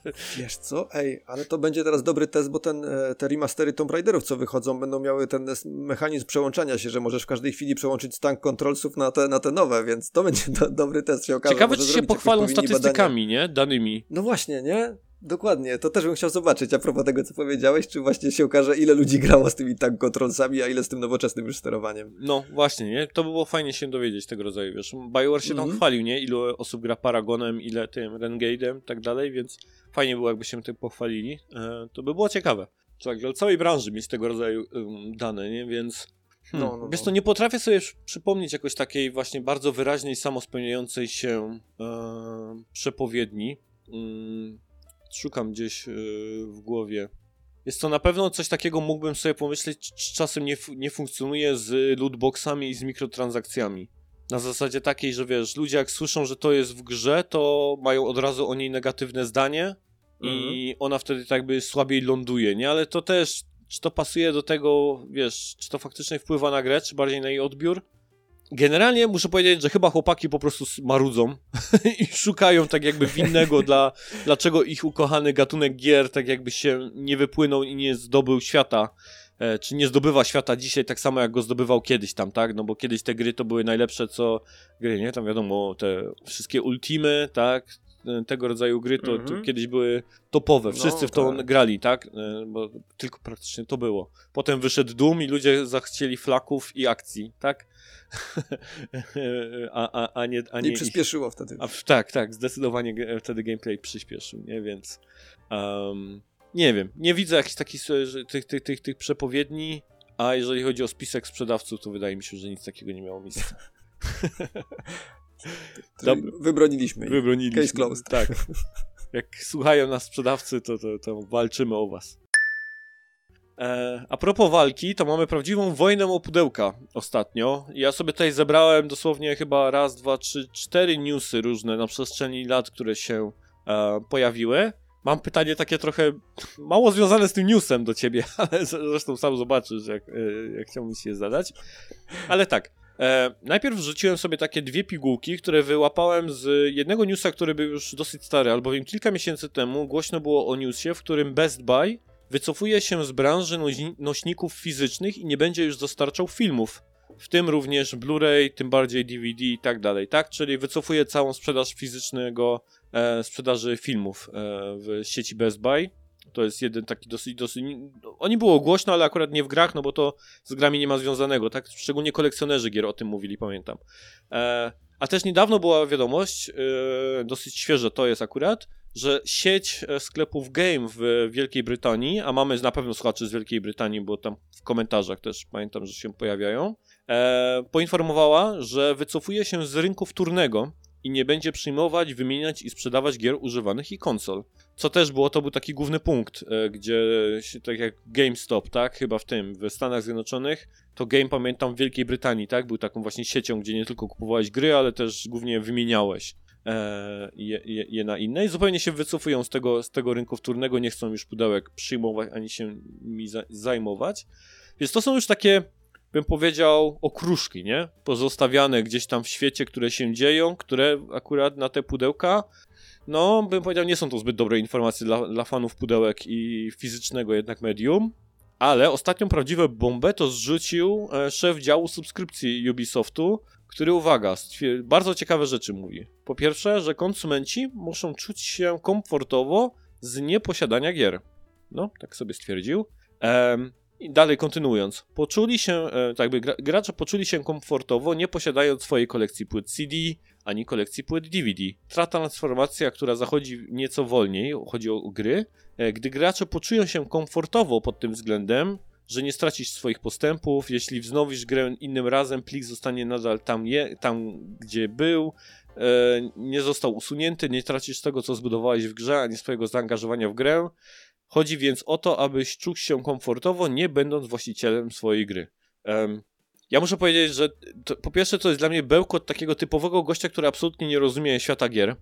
E, bo co to jest dla mnie za argument z tym, że ten save mój będzie w tym samym miejscu, gdzie go rozpocząłem i tak dalej. Dokładnie to samo mam przy tych pudełkach. Tak jakby to, to nie jest moim problemem, że, nie, że, że stracę mój save czy cokolwiek. Wiesz, co ty pierdolisz, człowieku, nie? Tak jak sobie pomyślałem, jakby zaczął o tym mówić, o tej, o tym komfortowości. Ale muszę powiedzieć, że to zdanie, że gracze muszą czuć się komfortowo z tym, że nie będą posiadać, albo żeby czuć się komfortowo z niebycia włas- właścicielem swoich gier, no to jest, bym powiedział, taki gruby, gruby, gruby case i, i gruby, gruby cytat. No ale na to odpowiedział założyciel i dyrektor generalny Larian Studios, Sven Wicke. Tu możecie go poznać na Game Awards, pan w zbroi. E, który odpowiedział panu z Ubisoftu na e, Twitterze, to znaczy X-ie. E, bez względu na przyszłość gier, treść zawsze będzie najważniejsza. Jednak uzyskanie dobrej zawartości będzie znacznie trudniejsze, jeśli dominującym modelem stanie się subskrypcja. I wybrana grupa będzie mogła decydować, co trafi na rynek, a co nie. Najlepszym rozwiązaniem jest bezpośrednie od dewelopera do gracza. Nie chcę powiedzieć ani mówiłem, ale powiem ani mówiłem. Natomiast moje pytanie do ciebie, czy nabrałeś ochoty na zakup Baldur's Gate trzy, bo ja bardzo. Zdecydowanie tak, tak. Muszę powiedzieć, Chęt, że jak to przeczytałem, będę miał to na półce. Mówię tak sobie tak, god damn it, Sven. Miałem nie kupować tej twojej gry, ale skoro tak mądrze prawisz, namówiłeś. Ale tak mądrze prawisz, to, to namówiłeś, nie? A wiesz, ja biłem w ten dzwon już gdzieś tam dawno, że tak jakby ja nie rozumiem tego, że gracze chcą odrzucić tak jakby od siebie decyzyjność na temat tego, w co chcę grać, kiedy chcę grać i za ile chcę grać, tylko na zasadzie takiej, dobra, tu macie tu tam jakby ode mnie woreczek pieniążków i dajcie mi jakieś gry. Nie, bo tak de facto nie masz kontroli nad tym, w co będziesz grał i tak dalej. Mhm. Liczysz na to, że te gry zawsze będą atrakcyjne i że zawsze będzie w co grać, co, co, co ci się chce, ale tracisz zupełnie tą kontrolę nad tym, w co będziesz grał, nie? Bo ten, ten, ten katalog jest wybierany przez kogoś innego, tak? E, gdzieś za kulisami. Więc pojawia się jakby gdzieś tam taki pośrednik. Ja o tym też mówiłem bardzo długo i wydaje mi się, że to jest właśnie to, o czym Sven tutaj mówi, tak? Że e, no w momencie, kiedy, nie wiem, powiedzmy, nie wiem, ten wydawca może mieć w swoim katalogu dwieście gier, a pojawi się jakiś twórca i powiedzmy, że tylko są subskrypcje na świecie, tak? Tu mówimy o takiej już tam przyszłości, w której są tylko i wyłącznie te plany subskrybenckie. No to teraz to wygląda tak, że przychodzi ten mały indie developer, który sam zrobił grę i przychodzi do mnie, nie? Ze zwiastunem, ze screenami, ze stroną na Steamie, tak? I mówi, hej, zrobiłem grę, czy chcesz w to zagrać? Ja mu mówię, nie. czy, czy tak, tak? Czy, czy cokolwiek mogę mu powiedzieć, tak? No a teraz to po prostu nie będzie tak, że on przychodził do mnie, czyli do bezpośrednio do gracza, tylko będzie mówił do Microsoftu, nie? Hej, zrobiłem grę, czy możecie ją wrzucić na katalog, nie? A oni mówią, że nie, bo nie wierzymy w to, że ona się uda, tak? I mamy ten spisek sprzedawców, o którym przed chwilą mówiliśmy. No właśnie. I nam, się, I nam się to łączy teraz ta kropka, nie? Wiesz, gdzie wiesz, tak samo narzekanie, tak jak tamci narzekali na tych sprzedawców, tak samo tutaj możemy powiedzieć, że stanie się właśnie z tym Microsoftem. I oczywiście to znowu to samo, nie? Microsoft pewnie będzie chciał, żeby coraz więcej osób grało w ich gry, no ale może, wiesz, uważają, że na przykład będzie lepiej mieć na swoich półkach w katalogu cyfrowym cztery klony Fortnite'a, bo to chcą ludzie grać, nie? Niż na przykład Thomas Was Alone, e, czyli grę, w mhm. której skaczymy kwadratami do ciekawej historii, nie? na, tak. na przykład, nie? Um, nie wiem, jak ty się zapatrujesz na oba te cytaty, zarówno tego Ubisoftu, jak i e, Larian Studios? Znaczy, wiesz co, tak to co, bo widziałem, że ogromne larum się podniosło w sumie po tych, po tych wypowiedzi do przedstawiciela Ubi. Ja no. się zażdziwię mu, że on się wystawił na takie strzały w ogóle i co, co go nagle opętało, że, żeby wyskakiwać z takimi tekstami w takim momencie. E, to jest dziwne. Zwłaszcza, że to też jest ciekawe, że oni tutaj deklarują, że wiesz, dostęp do tych gier i w ogóle i archiwum tych pozycji, tak nomen omen tam jeszcze było dalsza część, część tej wypowiedzi. I to jest dosłownie parę tygodni po tym, jak powiedzieli, że The Crew zamykają i tracicie w ogóle dostęp do tytułu, nie? I nie będzie dało się w niego pograć. Więc to tak, tak. to też ciekawe takie, takie, nie? Jedno i drugie. No, no, no, no, w ogóle no. odmienne komunikaty na krótkim, na krótkim dystansie. Ale tak sobie, tak sobie pomyślałem o tym, o tej jeszcze dodatkowej takiej perspektywie w tym wszystkim, tej jego wypowiedzi, że ja mam wrażenie, że on nie ma na myśli nas, czyli tego całego pokolenia graczy, które jest przyzwyczajone do zbierania, do kolekcjonowania tych tytułów, do tych wersji fizycznych, tylko on już myśli o tych kolejnych pokoleniach, które wchodzą, które będą w ogóle w innych realiach, one w ogóle są przyzwyczajone już do innych realiów, bo one nie kolekcjonują tych pudełek, w ogóle granie dla nich to jest właśnie często model subskrypcyjny, mm. bardziej w ogóle, wiesz, inna też forma zabawy, bo na przykład właśnie te Fortnite'y, Robloxy, coś takiego i ja myślę, że wiesz, że on trochę mówi ogólnie o graczach, ale domyślę już ma, ma tą głowę wizję tych konsumentów, którzy wchodzą na rynek, którzy będą główną grupą odbiorców za dziesięć, dwadzieścia, trzydzieści lat, tak? Bo my, tak jakby nie patrzeć, co jesteśmy spychani na taki coraz bardziej boczny tor, jako gracze, taki właśnie tego, tego starego, starego stylu. No i poza tym też sami dokładamy tego kamyczek, no bo nawet te dane pokazują, że i tak my nawet już jako nasze pokolenie coraz mniej kupuje tych wersji fizycznych, a coraz więcej cyfrowych. No wygodnictwo robi swoje, niestety, tak? No to tutaj też, też jakby pomagamy w tym, żeby to się działo tak szybko, mm. jak się dzieje.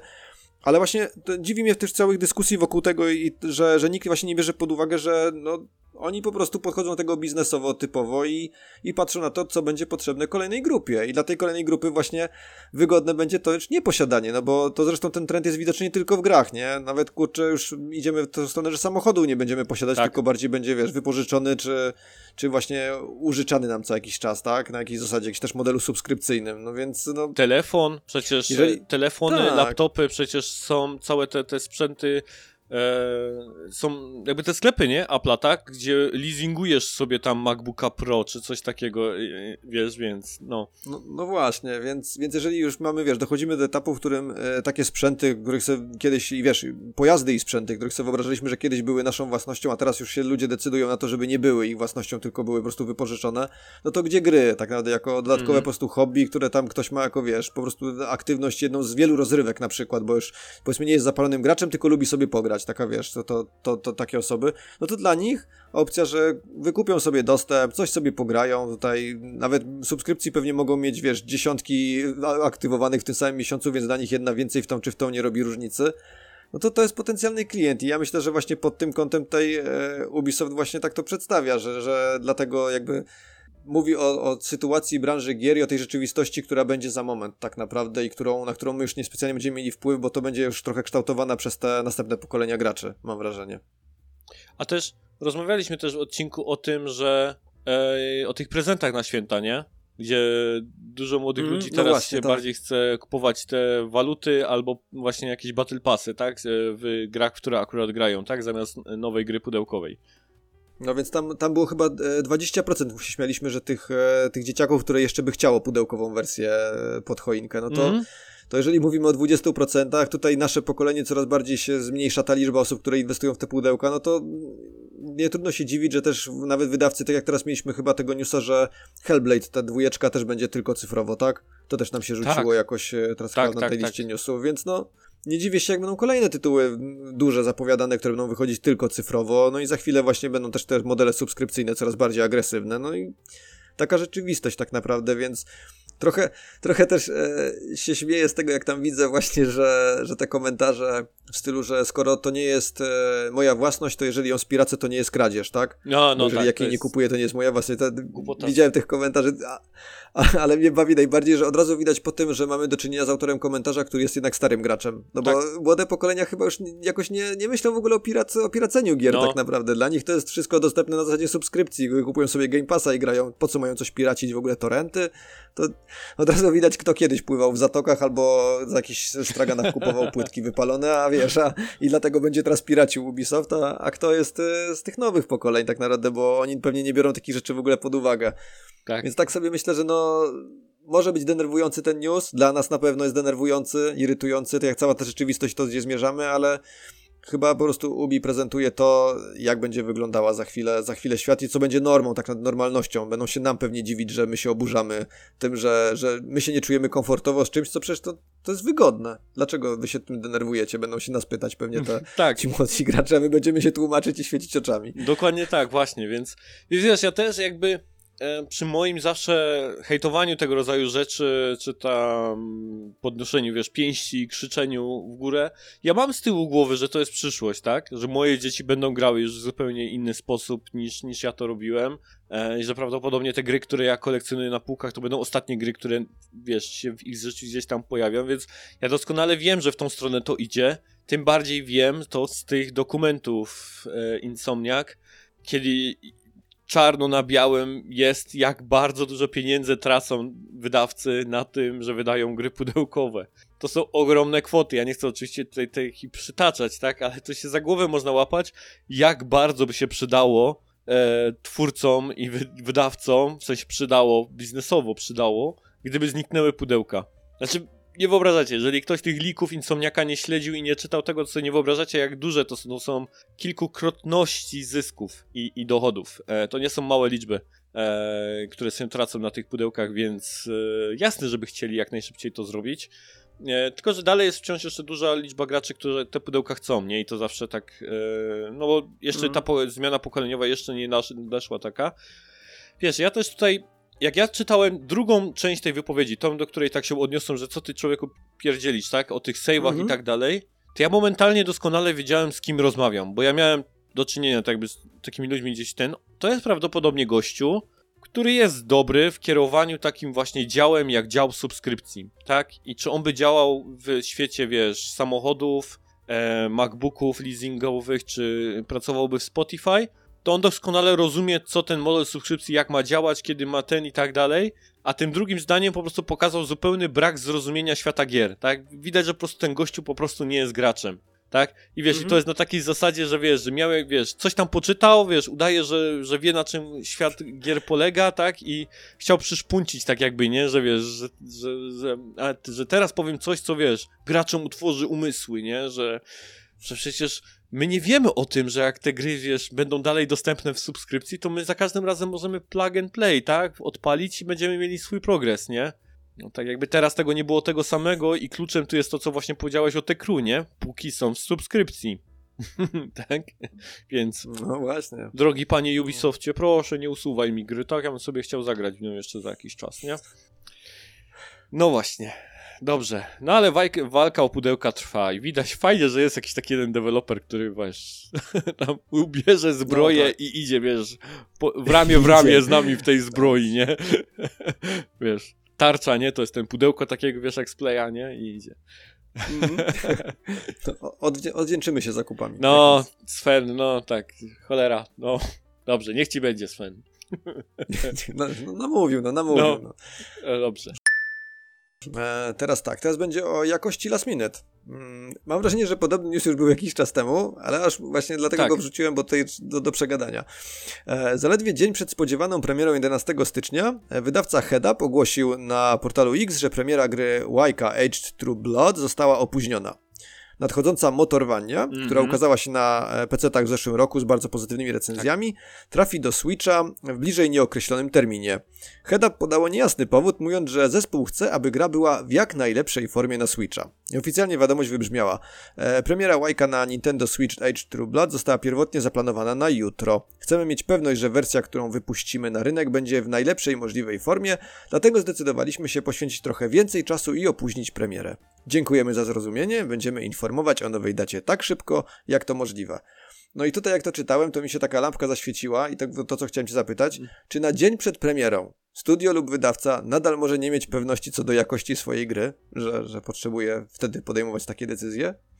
Wiesz co, ja bym powiedział, że spokojnie tak. Eee, hmm? Widziałem swoje sytuacje w życiu, kiedy tak naprawdę by, wypuszczaliśmy nową wersję produktu i dosłownie godzinę po wypuszczeniu zauważaliśmy, że coś nie działa.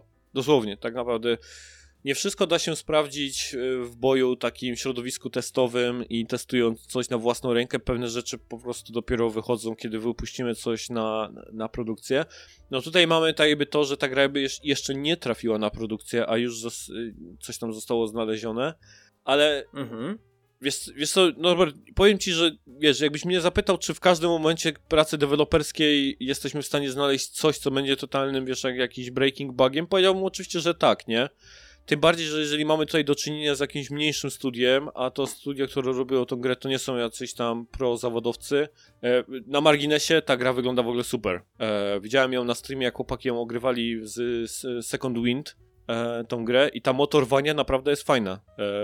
Jest... Jest krwawa, ma bardzo ciekawą estetykę, taka poważna jest mimo tej estetyki. No i właśnie, cała gra polega na tym, że jesteśmy na motorze. E, I tam w ogóle się tutaj jest tak fajnie, że tam... Nie wiem, czy widziałeś gameplay z tego, e, że tak, jak tak, robisz backflipy, jak, jak, jak, jak robisz ten flipy w powietrzu, to przeładowujesz broń w tym momencie. Więc chodzi o to, żeby strzelać tak jakby wyskakując w zwolnionym tempie, obrócić się, przeładować... Wygląda to bardzo ciekawie, e, ta gra, muszę powiedzieć, i zdecydowanie gdzieś się tam obserwuje, bo ona też jest na wishliście na PlayStation Store, ona jest na wishliście w ogóle. E, więc to nie tylko, że tam na, na e-shopie będzie dostępna, tylko pewnie gdzieś premiera jest później, jeśli chodzi o Playa, e, bo jestem niemalże pewien, że dodawałem ją do wishlisty e, niedawno, więc... Więc tak, ee, można znaleźć breaking change'a nawet w ostatnim dniu e, przed premierą, tym bardziej, że właśnie tego rodzaju ekipy mniejsze indie to pracują nad grą do ostatniego momentu. To wiesz, te, te buildy mm-hmm. są wysyłane do ostatniego momentu. Wiesz, też nie zawsze, no pewnie jedna gra jest łatwiej portowana na Switcha, inna trudniej, są takie zasoby. Ciężko tu powiedzieć, nie? Oczywiście powinno mm-hmm. być tak w idealnym świecie, że nie wiem... Miesiąc przed releasem, tak, yy, mamy builda tak jakby release'owego, nie? I już więcej tak jakby ni- z nim nie robimy, tak?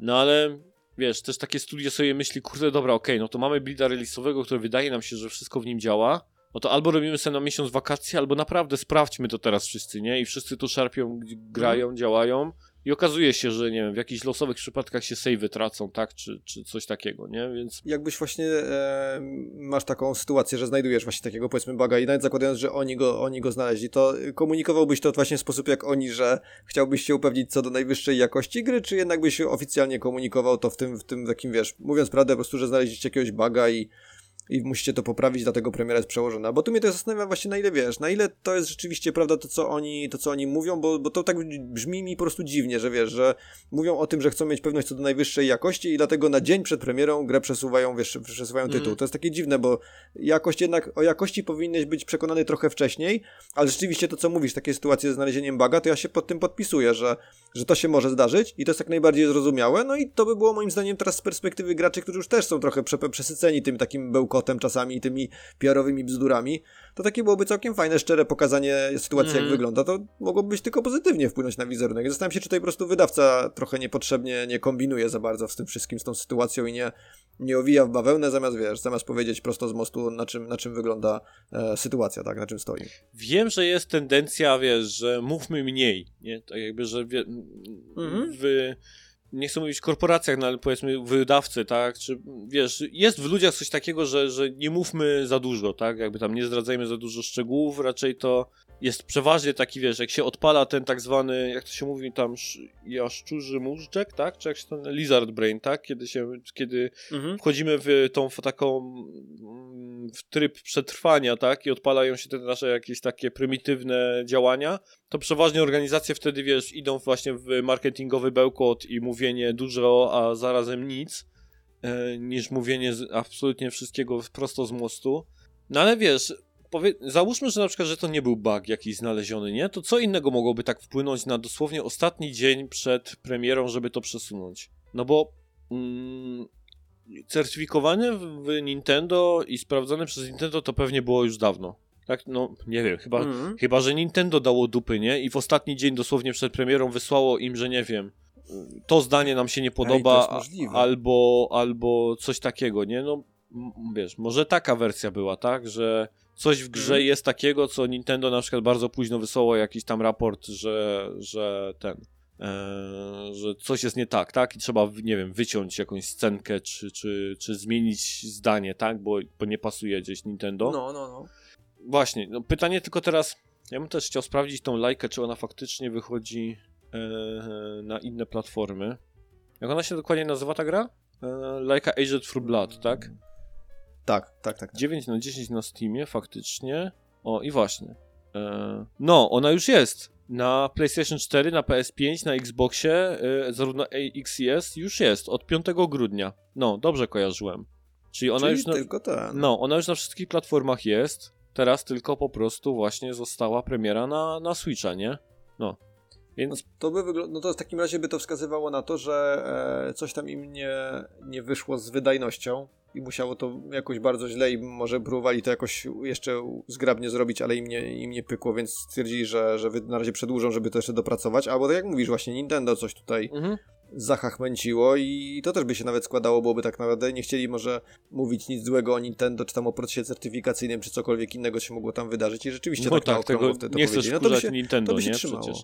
No, no, bo później wiesz, na chatę ci wpadają funkcjonariusze, więc myślę, że tutaj zdecydowanie, to jest, to jest nawet wersja, która byłaby prawdopodobna. Tak, tak bym się pod tym mógł podpisać. No, że to jest, wiesz, to jest... z tym, co ty powiedziałeś, to też ma ręce i nogi, tak? Że na przykład...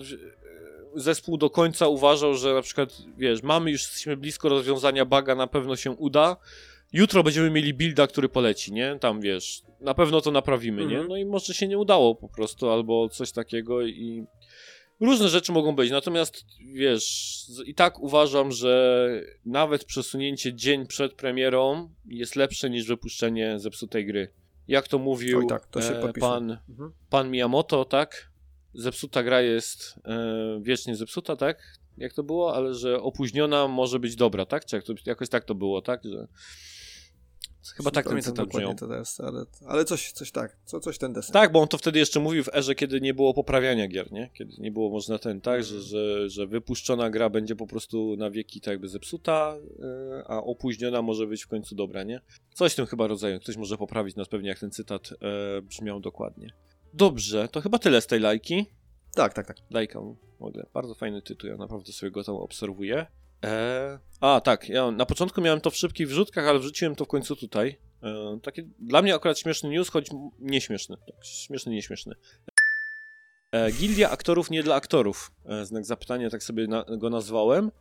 albowiem Gildia Aktorów Ekranowych, amerykańska Federacja Artystów Telewizyjnych i Radiowych, w skrócie S A G A F T R A, ogłosiła nową umowę, która jej zdaniem ochroni aktorów przed nieautoryzowanym powielaniem ich głosu przez sztuczną inteligencję. Według S A G A F T R A umow- umowa umożliwi firmie Replika zaangażowanie członków S A G A F T R A w ramach uczciwej, etycznej umowy w celu bezpiecznego tworzenia cyfrowej repliki ich głosu i licencjonowania jej. Licencjonowanych głosów można używać przy tworzeniu gier i innych interaktywnych projektach medialnych od fazy przedprodukcyjnej do ostatecznej wersji. W odpowiedzi na ogłoszenie wypowiedziało się wielu aktorów w bardzo nieprzychylny sposób, a tymczasem związek uważał, że umowę poparło osiemdziesiąt procent jej członków. I to chyba było właśnie takim kluczowym momentem, tak? Kiedy oni mówili, że tam osiemdziesiąt procent członków ten się podpisało tak jakby pod tą decyzją, żeby sprzedać te prawa do e, głosów aktorów tej, tej filmie Replika, a z tego co na Twitterze ludzie wypowiadają i to się tam naprawdę grube nazwiska wypowiadały, bo tam i goście, którzy mhm. przy grach Nintendo pracują i też ten e, Jensen z Deus Exa, e, aktor podkładający mhm. głos się wypowiadał, ludzie podkładający do Apexa e, się wypowiadali, więc sami można powiedzieć gdzieś bardzo zaangażowani i promino, prominenci, tak, jeśli chodzi o oddawanie głosów e, w grach wideo, się wypowiadali mega niekorzystnie na ten temat, że tak jakby nikt z nimi o tym nie rozmawiał, albo że oni się dowiedzieli dokładnie o tym, że tak jakby ich głosy zostały sprzedane, czy tam licencja do, do, do sprzedaży ich głosów bez yy, ich zdania w ogóle, nie? Um, no i moje pytanie do ciebie jest taka, wygląda na to, że S A G A F T R A dogadała się z firmą Replika za plecami aktorów i czy myślisz, że chodzi o pieniądze, czy nie mieli innego wyjścia? Powiedziałbym, że obie odpowiedzi są poprawne. Wysoki sądzie. Myślę, myślę że, tutaj, że tutaj jest i trochę tego, i trochę tego tak naprawdę, że mm, na pewno chodzi o kasę, ale też trochę nie mieli wyjścia, bo tak jak tak sobie trochę czytałem o tym, to patowa sytuacja dla nich. Też się zastanawiam w ogóle o tej całej aferze na Twitterze, która później e, wybuchła też w ich komentarzach, komentarzach wokół tego. Eee, zastanawiam się, czy aktorzy głosowi o niczym nie wiedzieli rzeczywiście, czy oni nie wiedzieli o samym nawiązaniu porozumienia, a warunki ogólnie znali i byli po prostu przeciwni nawiązaniu tego porozumienia, bo tu jest taki, tu mi się wydaje, to jest trochę rozjazd.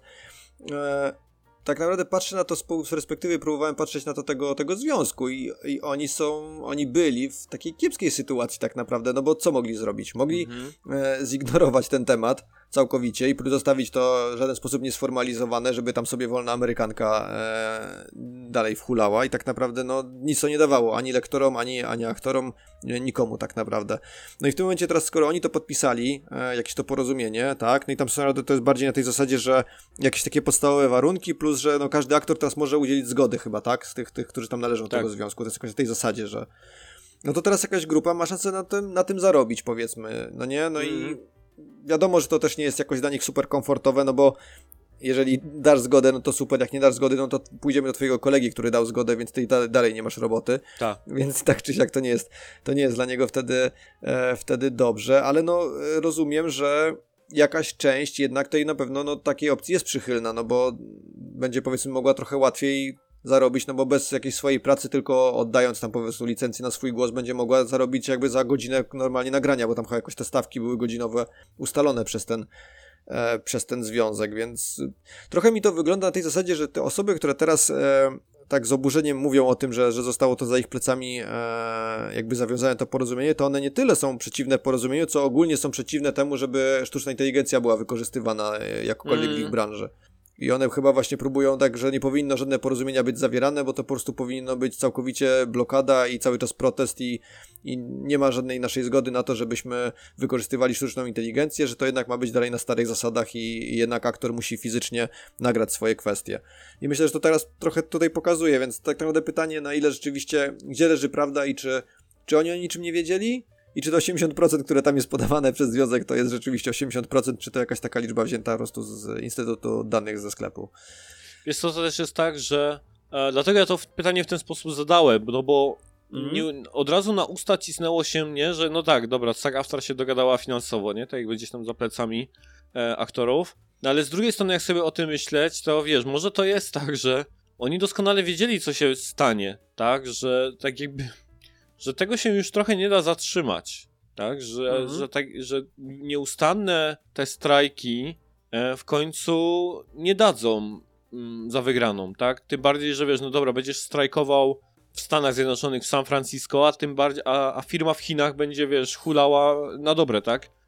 Z, z, grosa, no. z grami. Przecież to jest jeden z powodów, dlaczego na przykład ludzie mówią o tym, że związki zawodowe generalnie są bardzo trudne w game devie, no bo co, tak jakby zrzeszysz globalną tą e, branżę, tak, która jest rozszerzona na wsz- różne kraje, różne kultury, e, różne systemy e, ten, prawne, tak, no nie da się tak jakby tego zrobić gdzieś w łatwy sposób, więc generalnie em, może to też było tak, że Aftal doskonale wie, że jest jakby na straconej pozycji i tego rodzaju umowa z tą repliką to i tak jest tak jakby, wiesz, mniejsze zło. O, może tak, nie? A te osoby, które właśnie krzyczą, mm-hmm. to jest tak jak właśnie, ty właśnie. mówisz, że one po prostu tak jakby są, tak jakby boją się tego świata i ja się nie dziwię, bo im więcej czasu mija, tym ja też jakby coraz mniej jestem przekonany do kierunku, w którym to wszystko podąża. E, jeszcze nie widzę tak jakby Skynetu i, i zupełnej, bym powiedział, zagłady ludzkości, e, aczkolwiek no bardzo to szybko się wszystko dzieje i, i to jest trochę niepokojące, e, ale no więc fajnie, że o tym powiedziałeś, tak, że, że to właściwie niewykluczone są obie opcje i że to właściwie te osoby po prostu mogą ogólnie się nie zgadzać z, no niestety, no z rzeczywistością, tak, która powoli zaczyna się gdzieś tam roztaczać, nie? No przed chwilą mówiliśmy o tym Indiana Jonesie, mhm. Dlaczego, wiesz, Harrison Ford pewnie, czy jego agenci, czy tam coś takiego nie mieliby się dogadać z Machine Games, żeby e, sztucznie tam odtworzyć jego głos, tak, na podstawie wszystkich filmów, i których jest pewnie mm-hmm. baza danych jego głosu, jeśli chodzi o filmy i programy telewizyjne, jest tak ogromna, że spokojnie można by było nad tym pracować, nie? Dokładnie. Dokładnie tak, a to pewnie by i też zrobiło jeszcze dodatkową robotę marketingową, znając życie, bo, bo jakby ludzie usłyszeli, że nie tylko wizerunek, ale i głos Harrisona Forda, nowe kwestie, których tak naprawdę, wiesz, nigdy nie wcześniej dało się usłyszeć, no to na pewno by podziałało na wyobraźnię jakiejś tam grupy klientów, którzy, którzy na przykład kochają Indiego za te stare filmy właśnie i za te, za te przygody, które wtedy przeżyli z nim, nie? Mm. Gracze by na pewno na, e, akurat nie byli, znaczy...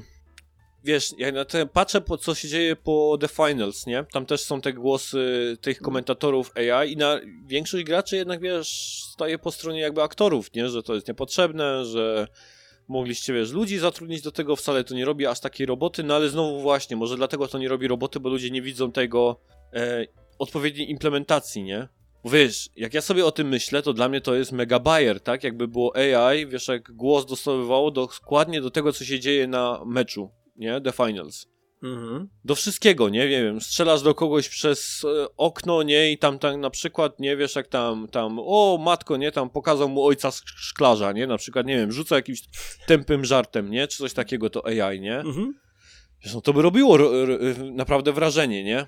E, żeby coś takiego się poja- pojawiało w grze, tylko może po prostu chodzi o implementację tego The Finals, że ludzie tak jakby, wiesz, z jednej strony dostają informację, że te głosy są generowane A I, ale też nie widzą tak jakby, czemu miałoby to być lepsze, tak, tak jakby już mhm. n- nie widzą tego efektu, ale może to przez to, że jeszcze to nie jest doskonałe. No na pewno jest no tak, to tak, spore, bym powiedział, jak to się mówi, um, że po prostu A I definitywnie powoduje duże zamieszanie w branży na wielu obszarach, tak? E, więc o tym, wiesz, no na przykład dzisiaj też słuchałem podcastu Game Industry, e, gdzie ludzie na przykład, to jest jakby niekorzystne działanie A I, bo ludzie się czepiają, e, że ten Silent Hill, który był jakimś takim totalnym niewypałem streamowym, ten, e, mm-hmm. tak, że tam tak, niby tak, kwestie no. były A I generowane, bo one zupełnie tak jak ty mi opowiadałeś o tym bardziej od Google'a, nie, że stwarzał jakieś zupełnie szczapy rzeczy, nie, to tam też ludzie zadawali pytania mm-hmm. tym N P C-om, które niby miały odpowiadać z A I, a to takie bzdury opowiadały, że ludzie się kapnęli tak jakby, że nie, to jest taką idiotyzmem, że to na pewno było generowane przez A I, nie? No i teraz jest taki problem, jak nie myślałem o tym w ten sposób, że za każdym razem, kiedy graczom nie będzie pasować coś w kwestiach dialogowych w grze, to będą oskarżać dewelopera, że używał A I. A nie każda gra może być napisana jak The Last of Us, nie? Mhm.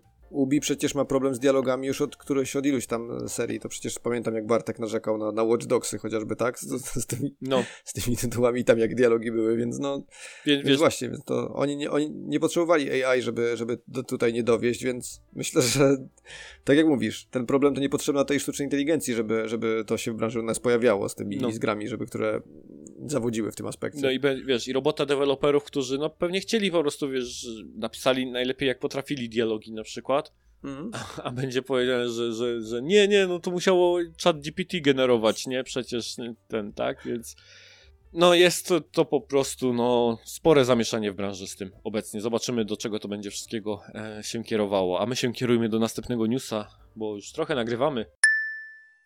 No dobrze, to tutaj teraz te Halo. I jak to nie będzie Battle Royale? Mm. E, tajemniczy projekt Halo związany z Battle Royale, od, e, związanego z serią studia Certain Affinity, nie jest dłużej opracowywany, sugerują plotki. E, w podcaście Xbox Era informator Szepszalnik powiedział, że gra o nazwie kodowej Project Tatanka została najwyraźniej anulowana. Choć oficjalnie projekt nie został nigdy zapowiedziany przez sam Microsoft, e, Certain Affinity kilkukrotnie publicznie o nim wspominało, by pod koniec dwa tysiące dwudziestego drugiego roku powiedzieć nawet, jak podaje Eurogamer, że pracuje nad nim od ponad dwóch lat i zaangażowanych w rozwój pomysłu jest sto osób. Certain Affinity, jak podawano wówczas, powierzono dalsze rozwijanie Halo Infinity na nowe, ekscytujące sposoby. I w raporcie Bloomberga na temat przyszłości trzysta czterdzieści trzy Industries stwierdzono, że Tatanka rozpoczęła żywot jako Battle Royale, ale może ewoluować w różnych kierunkach. No i co mogło pójść nie tak, że Halo Battle Royale się jednak nie wydarzy?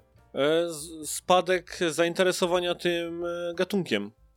Tak, tak z mojej perspektywy to, to odczuwam. Tak jakby to Battle Royale obecnie już nie jest sexy. Wiesz, o co mi chodzi?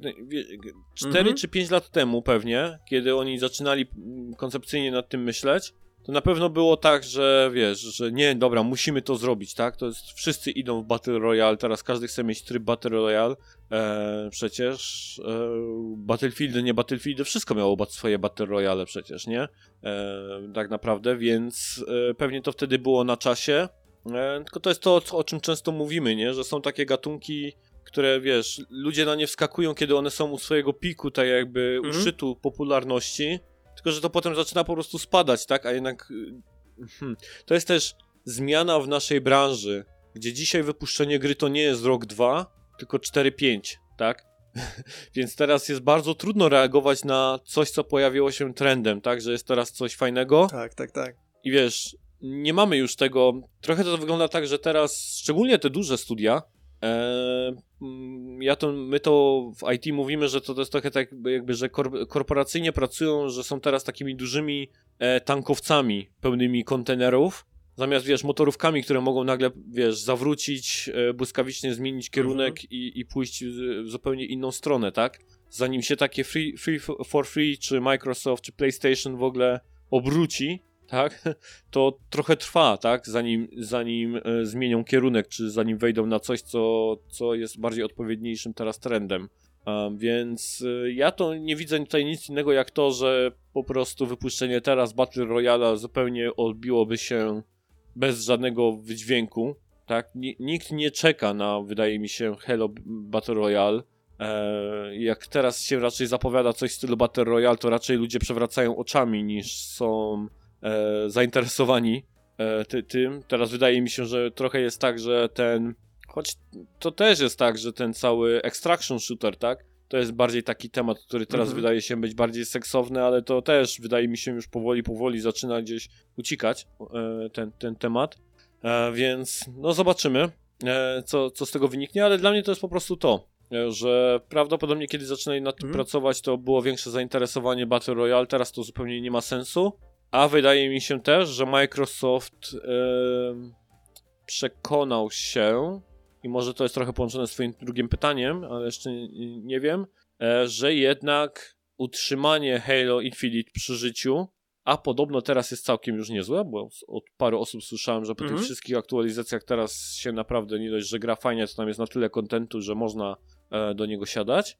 Że jednak utrzymanie live serwisu, którym w założeniu Halo Infinite miało być, wymaga po prostu kolejnego zespołu deweloperskiego, nie?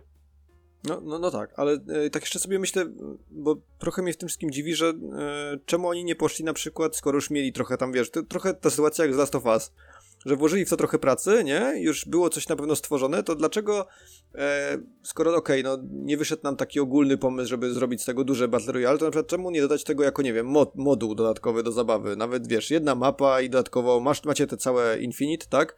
możecie sobie grać, ale do tego jeszcze dorzucamy wam teraz jako, nie wiem, bezpłatna aktualizacja albo nawet płatna, jak oni tam by to rozwiązali, to już inna kwestia, e, moduł Battle Royale, żeby tak, wiesz, żeby, żeby no już coś, coś mieli pewnie stworzone pod to, więc się dziwię, że, że po prostu zaorali cały pomysł, zamiast go jakkolwiek nie próbować jeszcze uratować, przekuć, żeby zaoferować jakąś nową zawartość, no bo myślę sobie, że jakaś grupa graczy odpłynęła od Halo, powiedzmy od podpremiery.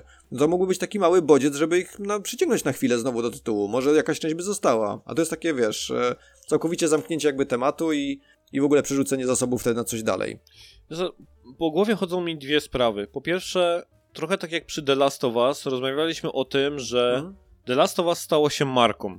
I to już nawet nie marką gamingową, mhm. tylko marką, która teraz pokrywa świat gier i świat seriali, nagrody Emmy i tak, Złote Globy, e, et cetera.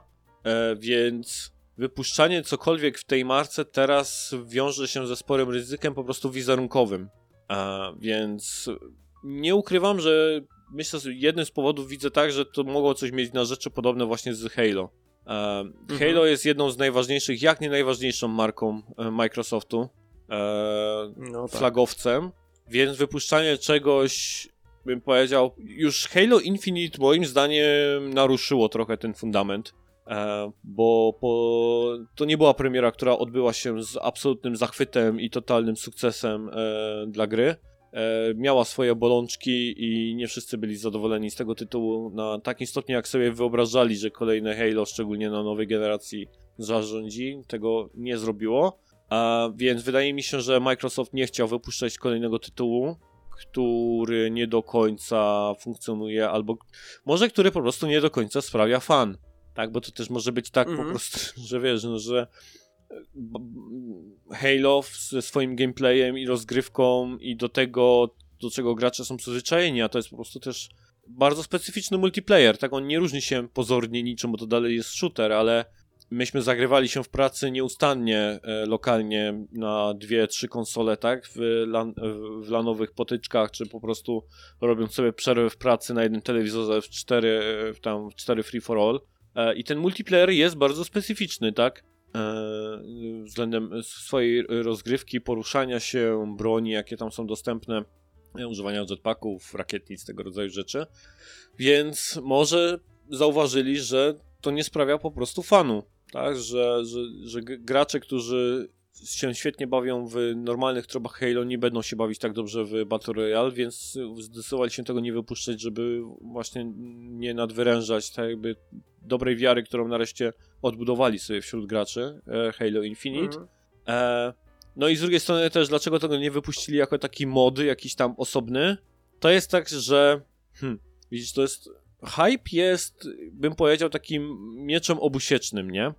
Bo jak z Fraction zbudowałeś, że będzie takie super i że nie możemy się doczekać pokazania wam, to są słowa Nila Druckmana, tak? Nie możemy doczekać się tego, co wam pokazaliśmy, cały zespół jest zachwycony, to absolutnie niesamowite, co udało nam się zbudować, to nie możesz potem z tego zrobić dodatku za dziesięć dolarów, który, wiesz...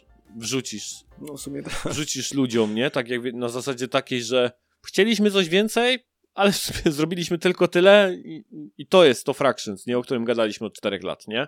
E, więc to też jest tak, dlaczego to też połączy się z tym, dlaczego studia są takie tajemnicze w swoich planach, tak? I dlaczego nie chcą niczego zdradzać, nie?